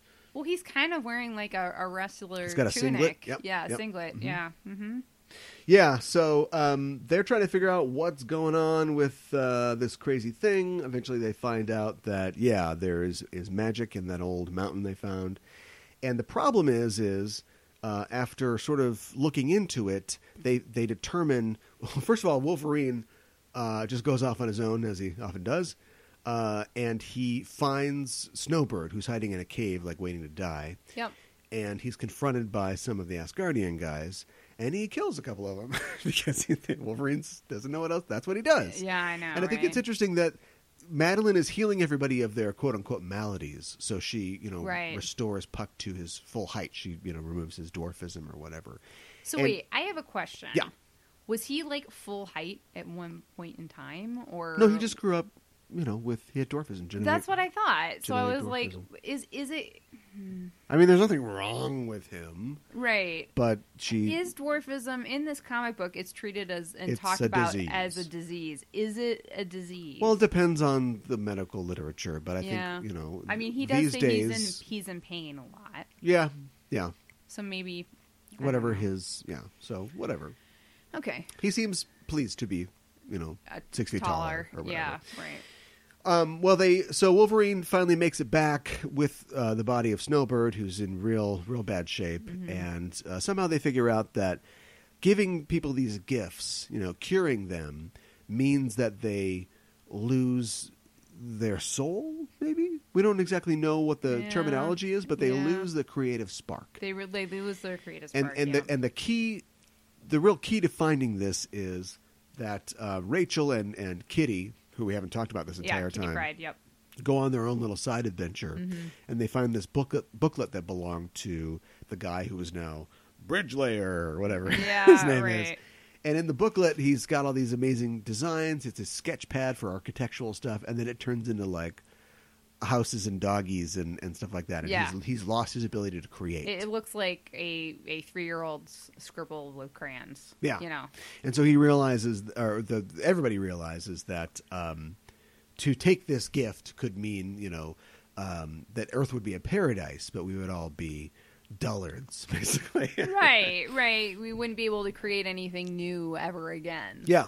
and I, I like the fact that we start to split up into factions. There's a Yeah. argument of a couple pages where some of the X Men and the Asgardians, of course, are arguing for. Um, And Alpha Flight. the fact that uh, yeah that uh, the we- needs of the many outweigh the needs of the few um, but the other side's arguing that as well only from a different side that it's important for humans to retain their uh, their creativity and this isn't worth it even though shaman and snowbird might die Right, because they're Um, magic, and that it doesn't work with the fire fountain. Doesn't work with magic for Yeah, whatever reason. yeah, because it's and- another kind of magic. yeah and so uh, they like get into a fight which is not only totally uh, in both of these um, s- uh, issues or series both halves of this we've got heroes fighting Yeah, we do. which is just that's comic books, man. Mm-hmm. But uh, and like I thought it was interesting that like s- you know the allies are on different sides. Like I- I like Colossus that too. is looking at it from a completely utilitarian view. Uh, he comes from Soviet Russia, and he's like, "This would be for the good of the people." And I'm and they're like, "Your your little sister is magic. Magic, Like she yeah. could die." Yeah, But exactly. he's I don't know why he's on board, but that's okay Yeah, I know. it mirrors what would happen later when uh, Colossus decides to betray the X Men uh, and join Magneto because you know Magneto was right. Uh, so we've got all that, and they get into a big fight. Um, And- what is Shaman's daughter's name again? I can't remember. I Uh-huh. can't remember either, but I liked her. Yeah, but her whole her only power is disrupting magic, which is perfect for this story It is perfect for the story. Yeah, because yeah, which they find out when she touches the fire fountain, um, the magic shuts off. yeah, Eventually, Loki reveals himself, and you think, "Well, this is not great." Uh, Yeah. And he summons a bunch of frost giants. Uh, I know, right? and that seems real bad. But then they kick the crap out of them, which I thought was like, eh, I mean, it- it's the X Men Yeah, right. and Alpha Flight together, Right.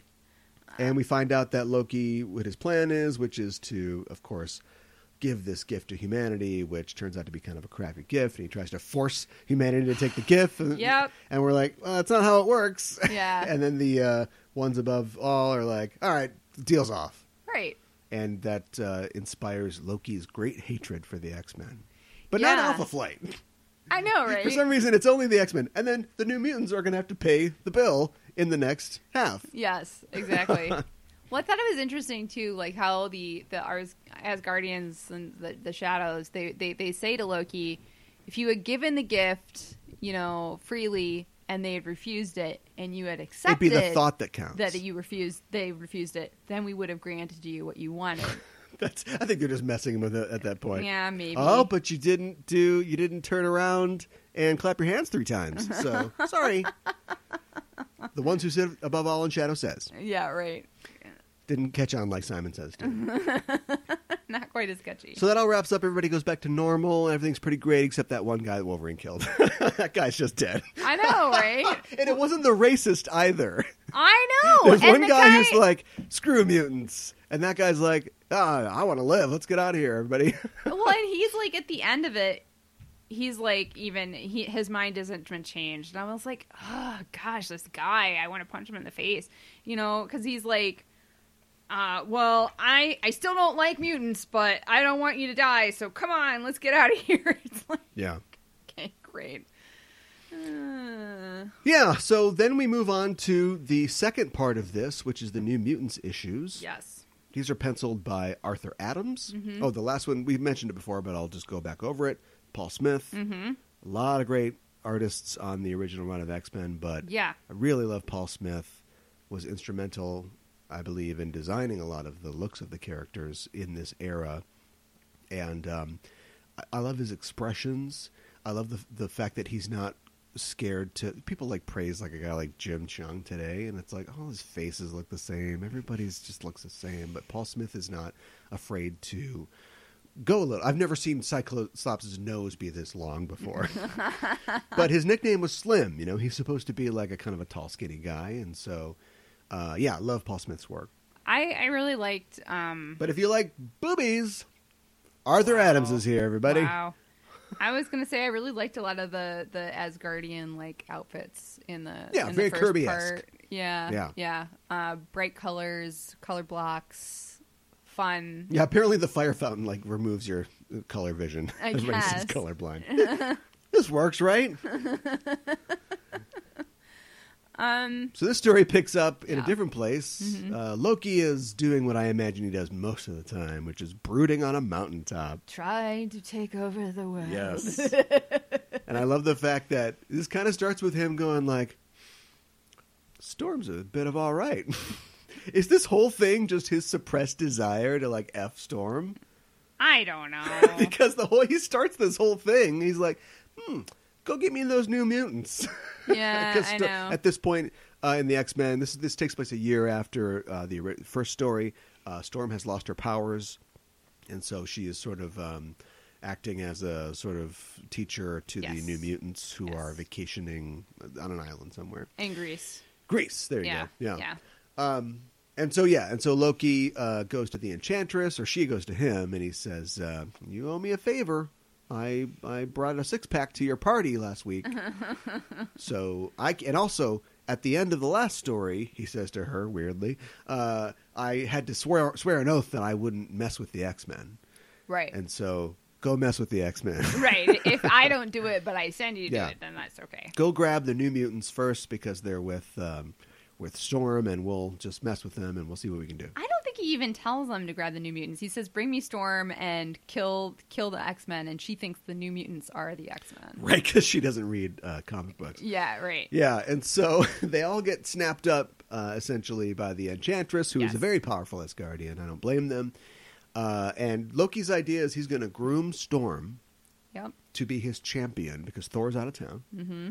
and so he's going to try to make her into the new goddess of thunder Yes. by tempting her with a return of her weather abilities. and flying. And, Yes, Yeah. and uh, also you know trying trying to pervert the heroic side of her uh, with subtle suggestions and spells to make her think that this is you know best for everybody. Mm-hmm. So that's all happening, but not really a main plot of this. no, that's mainly what's going on with the New Mutants. Meanwhile, yeah, we cut to Enchantress's dungeon where the new mutants are all there.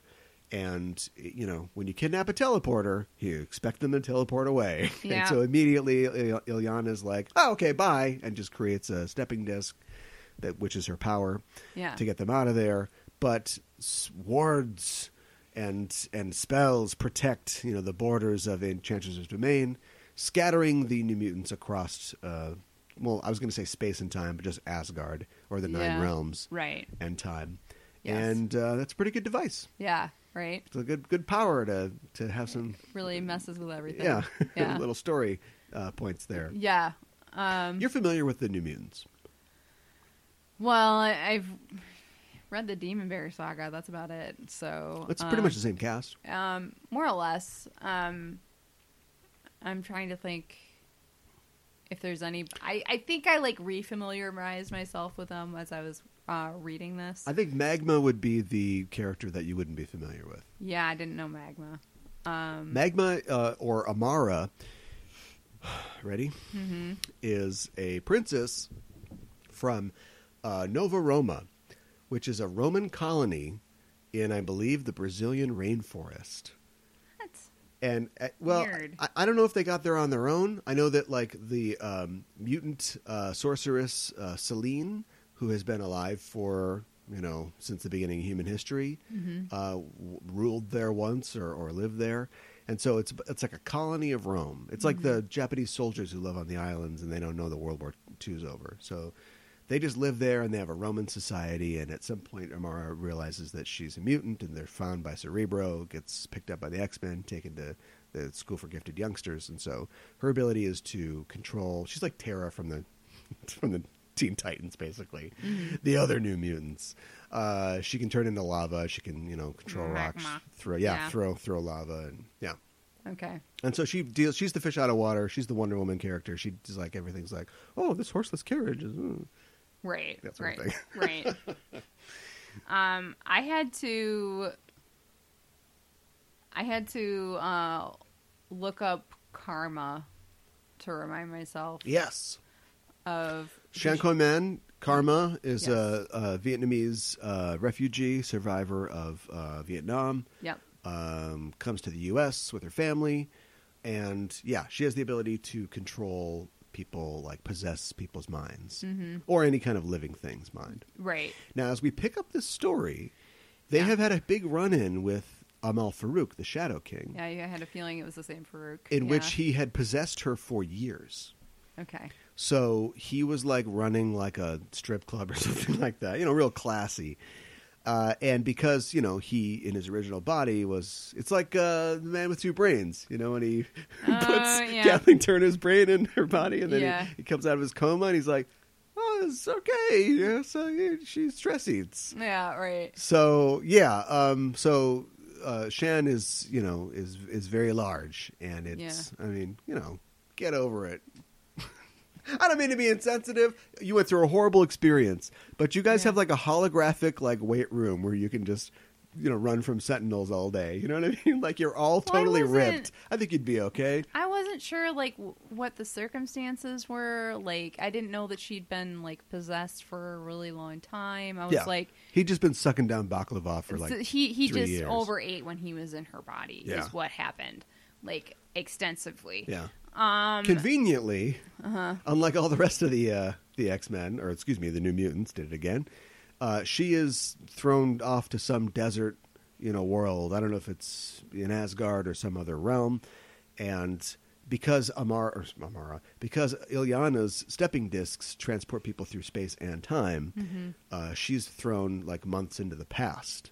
And so she's forced to survive, not just for herself in this wilderness, but also because she meets a, a young girl yeah who is not a young girl, but we'll get to that later. And um, and so over the course of you know, it's like the ultimate like s- slim fit Nutrisystem Mm-hmm. things. She just has to survive in the wilderness, and it gets you know tightens it up again, right right which is interesting. As I guess if you write that into a character and then you go, well, we don't want to do that anymore. This is a way to to get out get of off of that. Yeah. Just put her on a treadmill. it, I But, suppose but at the same time, it's like, I have to put so much focus into body image and stuff like that. I know I know and that's not the o- It's Mm. not like Ilyana spends the entire uh, series in a string bikini. It's not like that. she more or less does Yeah. yeah and then some armor plates as well but yeah Yeah. so everybody has fun. Um, Mm. Birdo gets. Well, it's- no some it's- people enjoy their It's experience a more than euphemism. others Yeah. Birdo gets. Uh, actually, Birdo gets it best. We'll g do him last. Uh, Doug gets transported to a um, a uh, a hall. There's a lot of halls in this. Yeah. Need halls. Uh, where somewhere in Asgard you know, Doug, as a guy who has no physical powers, is immediately looked down upon by the Asgardians, and they make him like a slave boy, basically. Not fun for him. Warlock gets sent to hell. But I like the fact that he's immediately he's confronted by Hela, and she's like, "What are you doing in my realm?" And he's like, well, "Getting out of here." Yeah, he I just know, like takes right? off. She's like, "That was weird." Uh, and he like eats a dragon or whatever yeah, well, that's how Warlock feeds. Yeah, Uh, right. It's it's rough, and I like the fact that he's like, well, they told me not to just eat anything, especially uh, something this big you know, You know? because I you know I don't want to eat like the a meter maid or something like that. But yeah, Right. he just eats this dragon, and Hela's like, who ate my dragon? Yeah, it, it, it- which is not Get outta fun. here. I was like, gonna You get outta expecting here. That. Yeah, I know, right? Sam ends up uh, in uh, Dwarfenheim, I remember what it's called. Yeah. Uh, and he saves uh, a dwarven woman from uh, trolls or something like that. Mm-hmm. And the family, uh, he's wounded. The family uh, takes uh, pity on him, and it turns out to be Etri, which is a, um, I think a, it's big in the Marvel universe. I think it's a mythological character as well. Um, the, the Forge, Forge Man. Is that the guy that um, Dinklage played in the movies? Or Yeah, it does is, he- isn't it? Is, is Yeah. that his name? That's who it is. Okay. Yeah. All right. Good, good, good, good call. All right. Cool. And I can't remember if I'm forgetting anybody. Oh, uh, and then Birdo. Uh, Birdo gets what happens to Amara? Oh, she ends up. Oh, She- yeah, uh, her. she She, with the no Fae. man, she gets it worst of all. She ends up in F- F- Fatalheim, and uh, immediately because she doesn't know Western legends, is like, sure, I'll eat all this food you're giving me. I know. And she's- I was like, you never eat food from fairies. Transformed into a fa- yeah. You've, you've read a, ho- lot of Holly Black books. I have. Uh, oh, and then of course Rain. Yeah. Rain gets thrown out into the middle of nowhere, and she runs into a sexy wolf dude. Yeah, I know. Which is kind of fun and sweet, right? Oh, and then Danny. yeah. We got them all eventually. Danny gets thrown out in the middle of nowhere. Some plains that remind her of, uh, you know, the plains that her people uh, once uh, traveled. Yes. Uh, d- uh, she's a Native American Cheyenne, and she frees a uh, Pegasi, or I guess it's not more than one, a Pegasus. Yes. From a trap, uh, bonding them. She learns that the Pegasus is called Brightwind, Mm-hmm. and then a nice lady offers to, hey, come join our horse club, and she's like, that Yeah. sounds great. yeah. And then Birdo. And then Birdo. Birdo's all of Birdo's dreams come true. He gets sent to a meat hall. He's challenged like Doug, but because he's Sunspot, he beats the crap out of everybody, and all the sexy ladies love Birdo. Yeah, I know. I'm Which is like, like- oh. I'm surprised they didn't have to drag him out of there at the end. Yeah, I know. And so they all kind of go through their own little stories, which is cool. Oh, we forgot to talk about magic, though. Oh yeah, well, magic is just you know uh, She the stays- enchantress. Yeah, uh, takes an interest in her, of course, Mm-hmm. and um, binds her up in her in her dungeon. Uh, later on, she this is always a problem. She draws out the evil side of magic. Thing about magic Yeah. is magic is is technically younger than all the other mutants. Um, from our reckoning, she was a baby basically when um, her, I think her mutant powers manifested, and she um, That's Hmm. insane. uh, went to hell, limbo Yeah, yeah. Mm-hmm. uh, and basically grew up in hell. So that's why she's so um, hard. And that's why she's you know um, so mean and sort of because she was raised by demons basically, and then she Right. eventually escaped back to Earth as a teenage girl with um, crazy magical abilities. And um, her soul was tainted, so that her uh, dark side, the dark child, Mm-hmm. um, comes out sometimes. And um, Enchantress draws it out and basically gives it physical form as like sort of a tulpa, uh, with the added thing that uh, and sets it about to uh, capture the other new mutants. Yep. And uh, when it suffers wounds, it, it they're transferred to um, to, to magic. Ileana. Yeah. bad Yeah. news. That is really bad news. So there's a lot of cool runners in this. Um, I especially like the one where Amara is um, basically like you know she can't ever go home. She is a fae creature now, mm-hmm. and, and subject to all the weaknesses that they possess. You know, part of Loki's thing is that he's trying to forge a new hammer for Storm to wield as the Yes. goddess of thunder.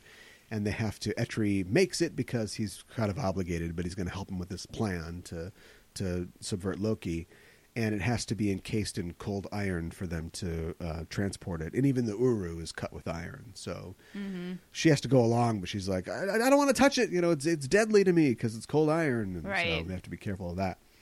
Yeah. I thought that was interesting, too. Um, but what if you're blasting?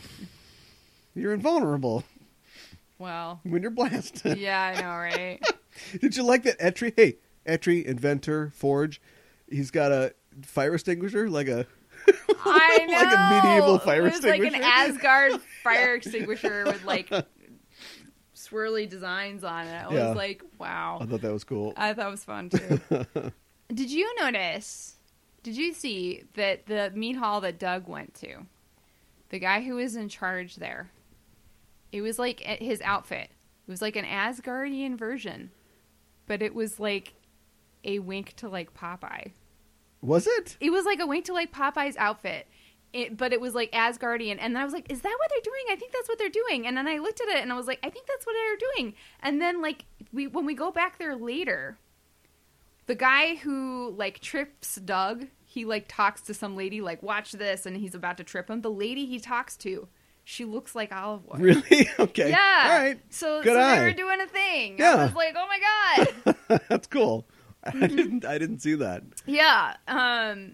Well, when you've got one sulky teen, that's fine. When you got a team full of sulky teens, you had a lot of internal dialogue. Yeah. And then, of course, Rain Sinclair is the queen of internal dialog I wonder if they'll do this in the film, but she's got it rough because, kind of like Nightcrawler, who was in the last book and we didn't even talk about. I love Nightcrawler. I love Nightcrawler too, but this is the thing with the last book. Like, he's in it, but they I think sometimes they forget that he's there because like A lot of, there's a lot of characters. Uh, There are, to be fair, there are a lot of characters, but there. Plus, this is something that the X Men dealt with for years. His power breaks a lot of scenarios that you're in. I know, but they were talking when they were talking about people who were on their team who are magical. They mentioned Nightcrawler, but they don't show him. Well, he's not magic. Oh, he's not. I don't think so. Oh, okay. I mean, he's I thought tec- they said that. I thought they mentioned him. Maybe te- I he's remembered technically that like the wrong. child of a demon, but that's later continuity. Okay. But anyway, All right. but he's got anyways. some great. but There's a great thing where he's teleporting all around, and so that's causing problems for the you know they're, they're, the heroes are fighting each other, but Rachel can use her telepathy to like stop him because she knows where he's going because she can read his mind. Uh, and then you know while now the X Men are restrained by Loki, Oh, that was Um, great.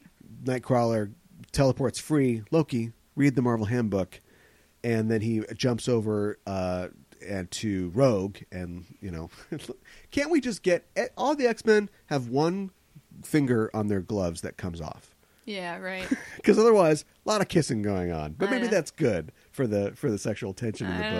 Mhm, But maybe. jumps over to Rogue and kisses her, and while he kisses her, his tail is wrapped around Cyclops' face. Yeah. So when she and I didn't know you could do this, but when she absorbs uh, his powers, she gets Cyclops's too. So now Yes. she's like a blue furry laser shooting fool. I it's pretty. know. Um, It's pretty cool. It's awesome. but back to the New Mutants. yeah. Yeah, Rain Sinclair, um, like Nightcrawler, um, you know, uh, chastised in her youth for her abilities. Um, she is. She had it rough. Yeah, she is Scottish, um, but from the Catholic part of Scotland, I guess.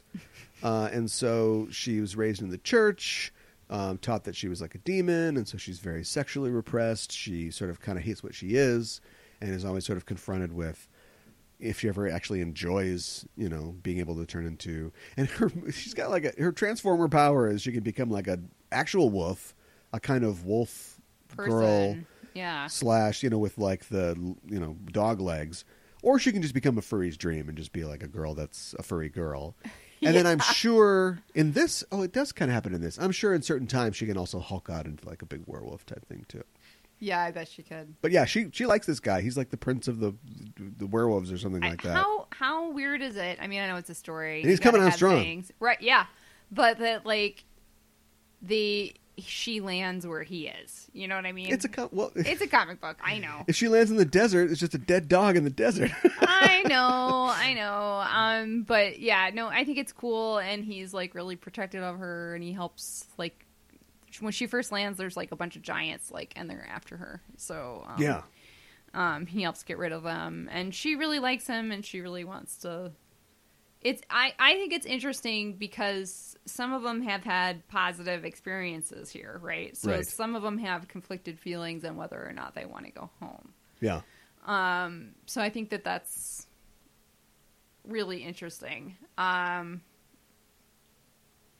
honestly Oh, you know what? most of them do hmm. The the rogue thing is, you know, when she becomes the laser shooting fool is in this thing too, because the X Men show up later. I forgot about that, but it doesn't matter. yeah You didn't even okay. You didn't know that I made a mistake, so forget I said that. what you made a mistake The New Mutants spend yeah the whole thing where she swaps powers with Cyclops and uh, that's that's in th- this that's in the second part, not the first part. oh yeah i, I meant i thought that, that that's what you meant sorry I know. we just went over that. Okay. So yeah. So eventually the New, the New Mutants spend a lot of. This is something else that happens. I love how I feel like the X Men would be like, we gotta solve this mystery, and they would fight with Freedom Force or the Hellfire Club or something, and you know b- be um, captured, but then get out and move to the next screen, as it were. Whereas the New Mutants are teenagers, so they're just wandering all over Asgard. they're just like they're constantly leaving places and then arriving other places, and being like, "Oh, Birdo, oh, that's good, we found you." I know, right? So they do that for a while. Yeah. Eventually, Eliana gets away from uh, Enchantress, and then we move into the next part of this, where uh, the X Men are like, "All right, well, we got to get involved here. We're, we don't know who these kids are," and so they all uh, saddle up and, and go where they are. Um, this is where Phoenix, or excuse me, Rachel takes on the Phoenix name. She'll Yep. take on many, many other costumes over the course of her life, but Okay. this is her first like acknowledging that she's, um, or at least trying to embrace the fact that she's uh, Phoenix. Yes. Um, she will later inherit the Phoenix Force. She technically has it now, um, but I don't think she knows it. Uh-huh. Uh, and we have a big, uh, big, big throwdown. There's a lot of stuff going on. yeah. Danny finds out that uh, that that cool uh, horse riding club that she's a part of are the Valkyries. Yeah, and people are scared of her And because she- she, is a Valkyrie. Yes, yes, and she doesn't understand at first, but later she realizes that she's That now that's taken what it on is. some of the abilities of the Valkyries. Yeah. um, specifically the ability to um, her illusion power is now tapped into. Like she can see when people are going to die, Yeah. and she sees um, a skull over Wolverine, and she's like, "That's that's weird." Right. That's bad. That Yeah. seems like that's not a good thing. Um. Uh. I Now, forgot and- what I was going to say. Well, n- since the Enchantress uh, is in the penalty box, Loki finally shows up, and he's ready to pull off this plan with Storm.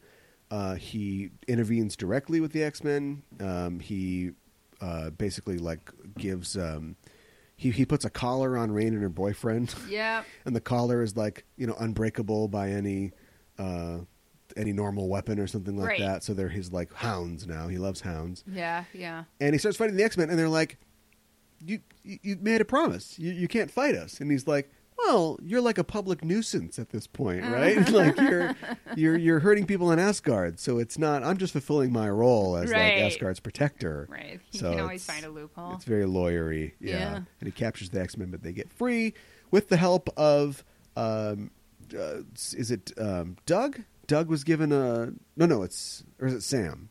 They're all blonde. I can't tell the difference. Uh, uh, Sam. Sam gets. Sam. Sam Etri gets gives the- Sam a breastplate of invulnerability And and, a a sword, sword. that.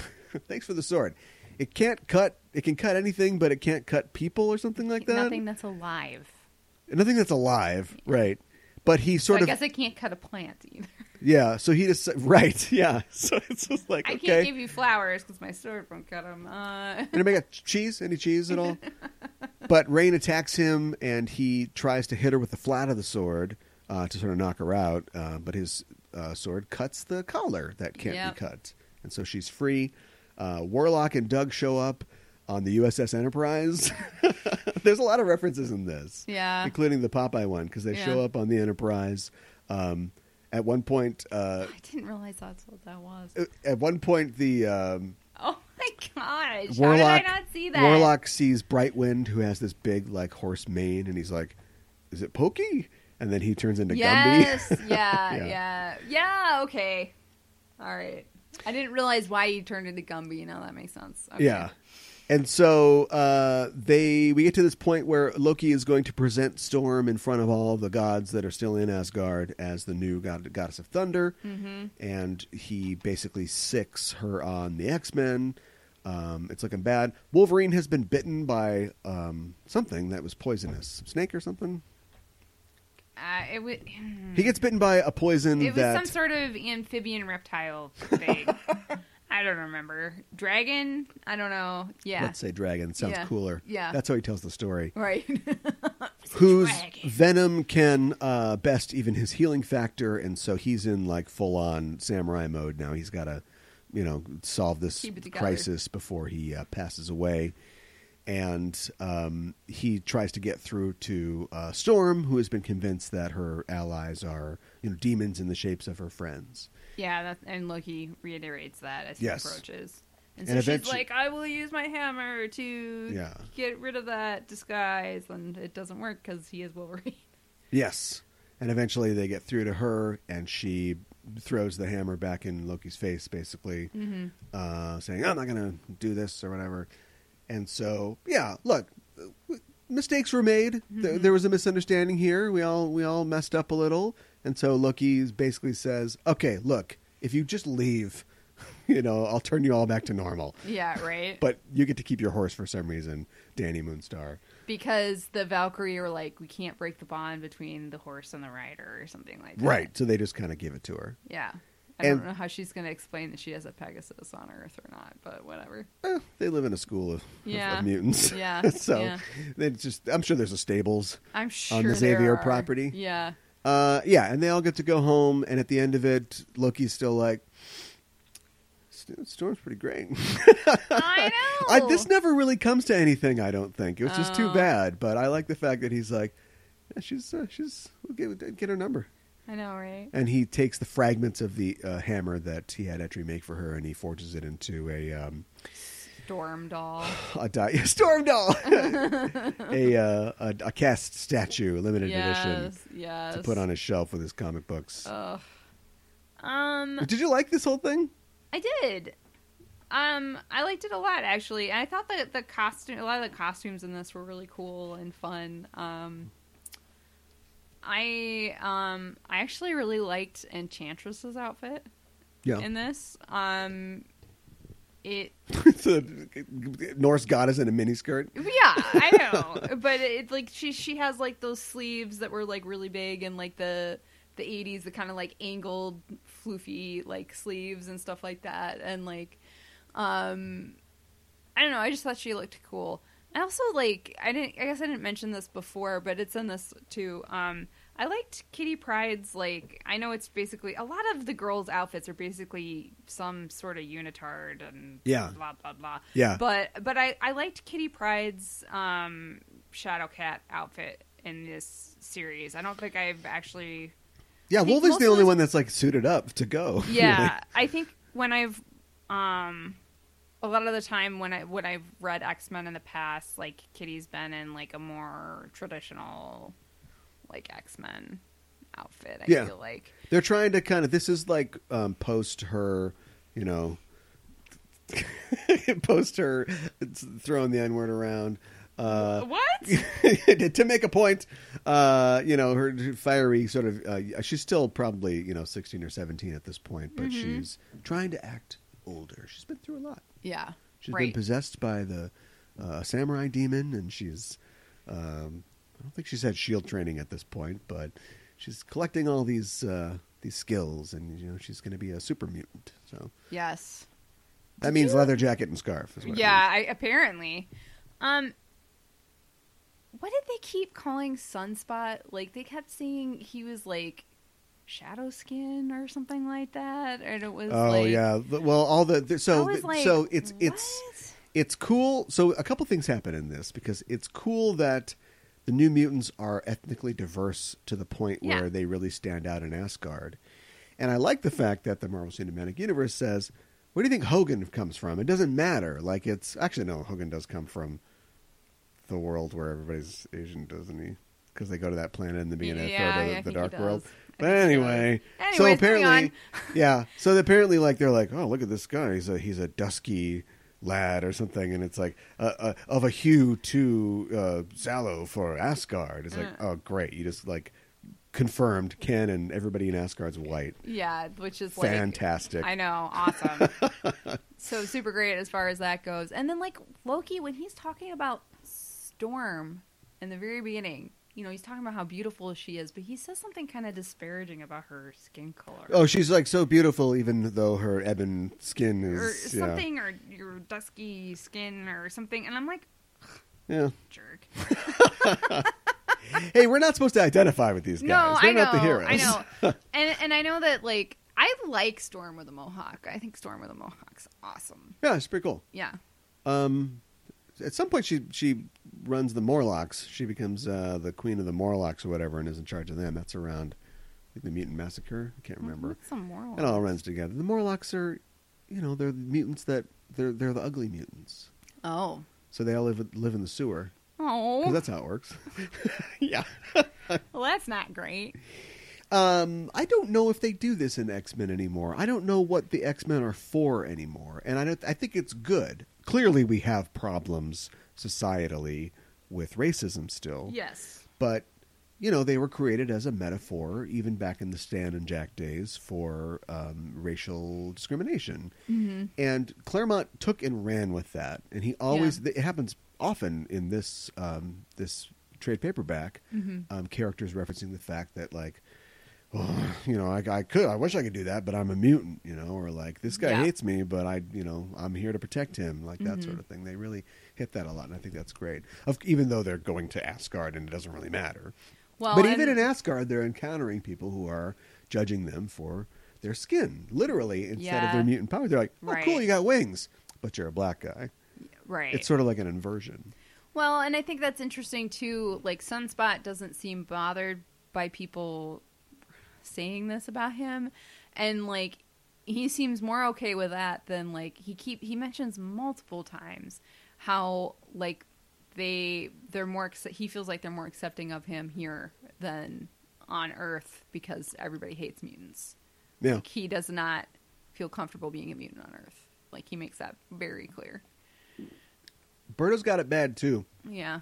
Everybody in the X Men was like, "Oh, my, I don't get along with my father," in the original X Men, but they amped up all the backstories for all it the new sounds like mutants. Berto doesn't get along with his father. no, either. Birdo's father is like a burgeoning supervillain. Right, right. yeah. yeah, it was Hellfire Club, right? Well, he, Or yeah, something? he, yeah, he's a you know a rich Brazilian industrialist who uh, has designs on uh, being a real bad guy.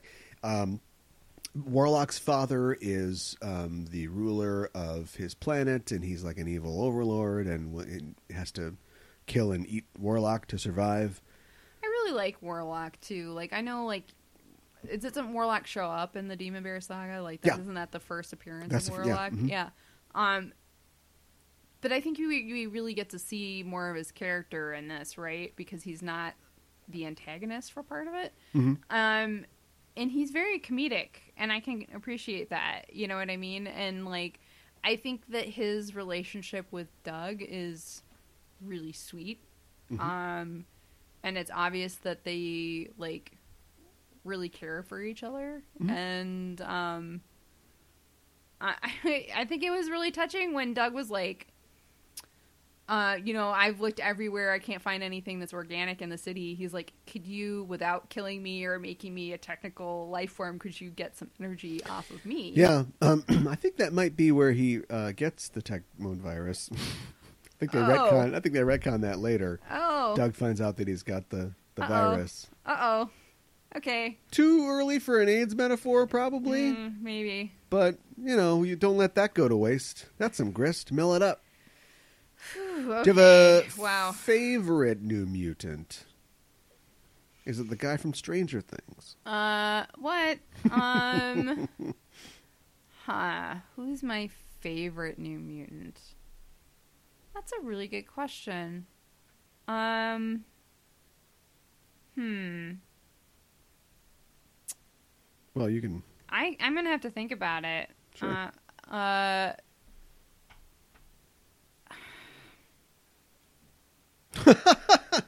I didn't know it was Wow. going to go this deep. I I didn't. Uh,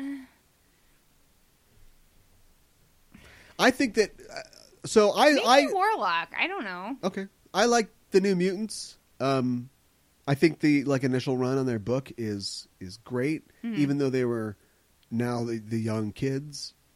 Um, Claremont and Sakevich like really pushed things. Like they really did some stuff that was like dark and kind of adult in their book. I think that's why a lot of people like them. However, as a GM, I hate all these characters. They're all way too powerful. Yeah, and, overcharged. And the the box where you write your character's like backstory is like full, going down the page, flip over on the blank on the back. Like Well, they're that's all true. really overworked. I think in terms of their uh, backstories. Um, I guess it's like again grist for the mill, but which is why I like Rain. I like. I Rain think too. she's, and you know, and that that that uh, image of her with big eyes and her hand up at her mouth. It's just the, the if they made a figure of Rain in her human form, it would be that that she's Yeah. doing that all the time. right, right, right. Uh, and I think she's kind of fallen off. I don't know what's going on with Rain. I, I- they never really made anything out of her like they did some of the other characters. Like, you know, Birdo's an Avenger now. Um, Well, I think magic's really interesting too. yeah, right? that's But see, I'm not- that's one of those characters that if my if my player came to me with this character, I'd be like, no, that's too much. that's way too much. Yeah. So you've got you can teleport anywhere. You've got magical powers. You know a million spells, and you get a magic sword that appears with armor, like when danger's nearby. Yeah, No right. way. Yeah, I know. What, what supplement did you get this out of? I know, right? Uh, but yeah, I like Rain because I th- yeah her story backstory is a little complicated, but I, it's I think it's clear. Um, I think the things that she worries about are very um, um, fitting for a teenage girl, Yeah. and I don't mean like the ginger snaps. Oh, my body's changing, although that's there. Um, having to fight against like the religious oppression that she grew up under, and also I like her connection to Danny. That's cool. I do like that. What do you think about her connection to Danny? Oh, you think that that's a thing? Well, Uh, there's a lot of headcanon over basically the, the X Men ship is an armada. Uh huh. Well, I almost felt like so before having I wasn't aware of that. Pre well, I don't know.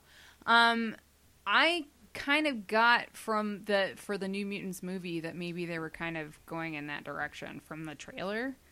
Like, you didn't think so? It seemed like maybe they were almost hinting at like maybe Danny and Rain.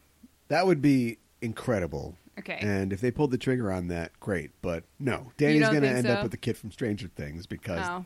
he's the tall white guy. Yeah, I guess. Um, I'm. I mean, I'm totally fine with it. I think that like the clearly they have like a really strong, um, you know, connection, and they're able to communicate Yeah. with each other mentally, and that's really cool. And and I think that you know they they they uh, look out for each other, right? Yeah.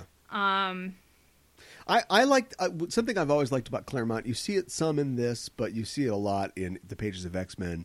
Is the big fights and the way that he can Claremont can track a big fight. The characters are can think a paragraph in their head as they're getting punched. I, that's just comics, and the way that the technicalities of their powers can affect other things, right? So you get a thing like I'm invulnerable and I'm blasting, and Yeah. Sam takes out like a whole platoon of trolls. But right before he started blasting, he was stabbed in the back by a troll, Yes. and so he takes them all out. But that technicality of well, you stabbed first. I got you. I got you first. Right, Cops right, and robbers right, right. and he goes down. Um, the fact that I, and Danny is latently a telepath. That's kind of how her power works because she can read your greatest fear and then Yeah, show, and it to you as an illusion, but not like a real strong telepath. But she also has a connection to animals, which we didn't talk about all the Native American characters in this and how mm, somewhat sensitively portrayed. But she has a connection to animals. Mm-hmm. I guess she can read animals' thoughts or whatever. So when Rain becomes a wolf, then Right. they can Which telepathically makes sense. communicate wherever you know so that's just like i like the limitations that come because you could just give a pow- uh, a character a power that i can do anything like iceman is like i can uh, ice you got ice i can do ice I will but I say- like the fact that they have powers, but there are limitations within those powers. Rogue is a perfect example. Rogue, Yeah, you know, right. can not only incapacitate you but steal your abilities. But it means that she can never touch anybody ever, right. unless she wants to hurt them. Right.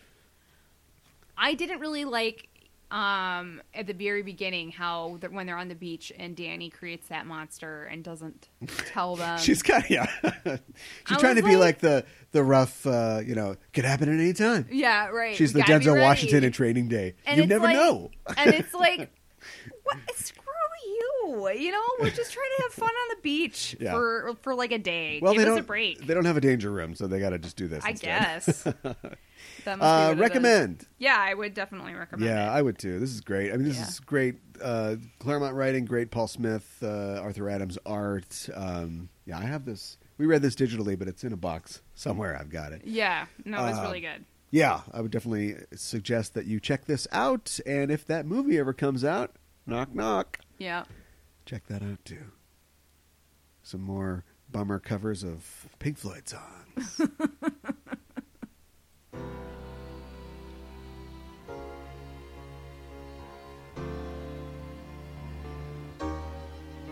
Oh, yeah.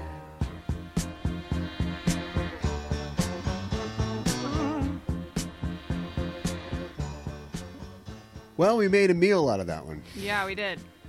Although there's a lot to talk to, so it's not too surprising. No. Uh, but yeah, uh, looking forward to that movie if it ever comes out. I know.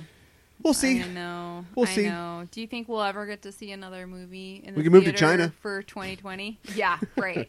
I think if they'll take us. Yeah, Uh, right. I don't know that they'll take us right now. yeah, I mean, it'll be playing in China someday, and uh, so you know, probably before it plays here, but we'll see. Mm-hmm. Um, yeah, well, see us on social media. Uh, you can find us there at Just Enough Trope on Facebook and Twitter. And uh, what else? Uh, you know, follow us. We got a Discord as well. Yes. Uh, if you want to talk about uh, comic books or Battletoads or, Or, uh, movies if they'll ever come out. yeah, whether whether or not we'll ever see uh, particular movies, uh, we do all of that on uh, our Discord and also on social media. So check us out there. Also, you can find us on your listening platform of choice, be it Apple Podcasts or Spotify or give me a, what's the new one that's coming out? Uh, the the new one, the, the that's coming out. I don't know what Yeah. it's called. Um, Music Stream. music stream. What if like they're trying to come up with like uh, all the na- good names are taken? What are we? How are we going to get people on this music streaming platform? yeah, music stream. Music stream plat. yeah, well, there you go. Lose the plat. Yeah. Music Just stream. how about how about just the Matrix, right? You just you literally you just you plug yourself in. For like 10 seconds Uh-huh. after the internet became sort of widely spread, or at least among like nerdy guys, we called it the Matrix. I swear to God we did that. Okay, okay, sure. Because of like William Gibson novels, not because of the, the movie The Matrix. Right, right, Uh-huh. right. Then we dropped that. I had to t- I had to convince a millennial the other day that we used to call the internet the net. We did do that. no, I remember We that. surfed the net. I, also, there was a movie in the '90s called The Net with Well, anyway. Sandra Bullock. Get on whatever your platform of choice is and give us a rating. Give us a high rating. Give us five hammers that aren't Mjolnir. So No. she did not lift Mjolnir. I'm sorry, No, Storm. You are no. not granted the rank of uh, Asgardian Master, no, but impressive all the same. yeah, Uh, and since we can't lift the hammer, give us five stars instead. Mm-hmm. Forged from the heart of a dying star, Mjolnir was. Whereas Atreides is like, uh, I got some metal laying around here somewhere. I don't I think that know, was a very good right? hammer, This but is- this doesn't is really fine. matter. Yeah, it's Yeah. fine. Uh, anyway, that is uh, it for us. We're going to wrap it up here tonight. We'll be back in the future to talk about something else. And until then, we're signing off. I'm your host, Caliban. I'm your co-host Mikan Hana. Keep the geek fires burning. Baby,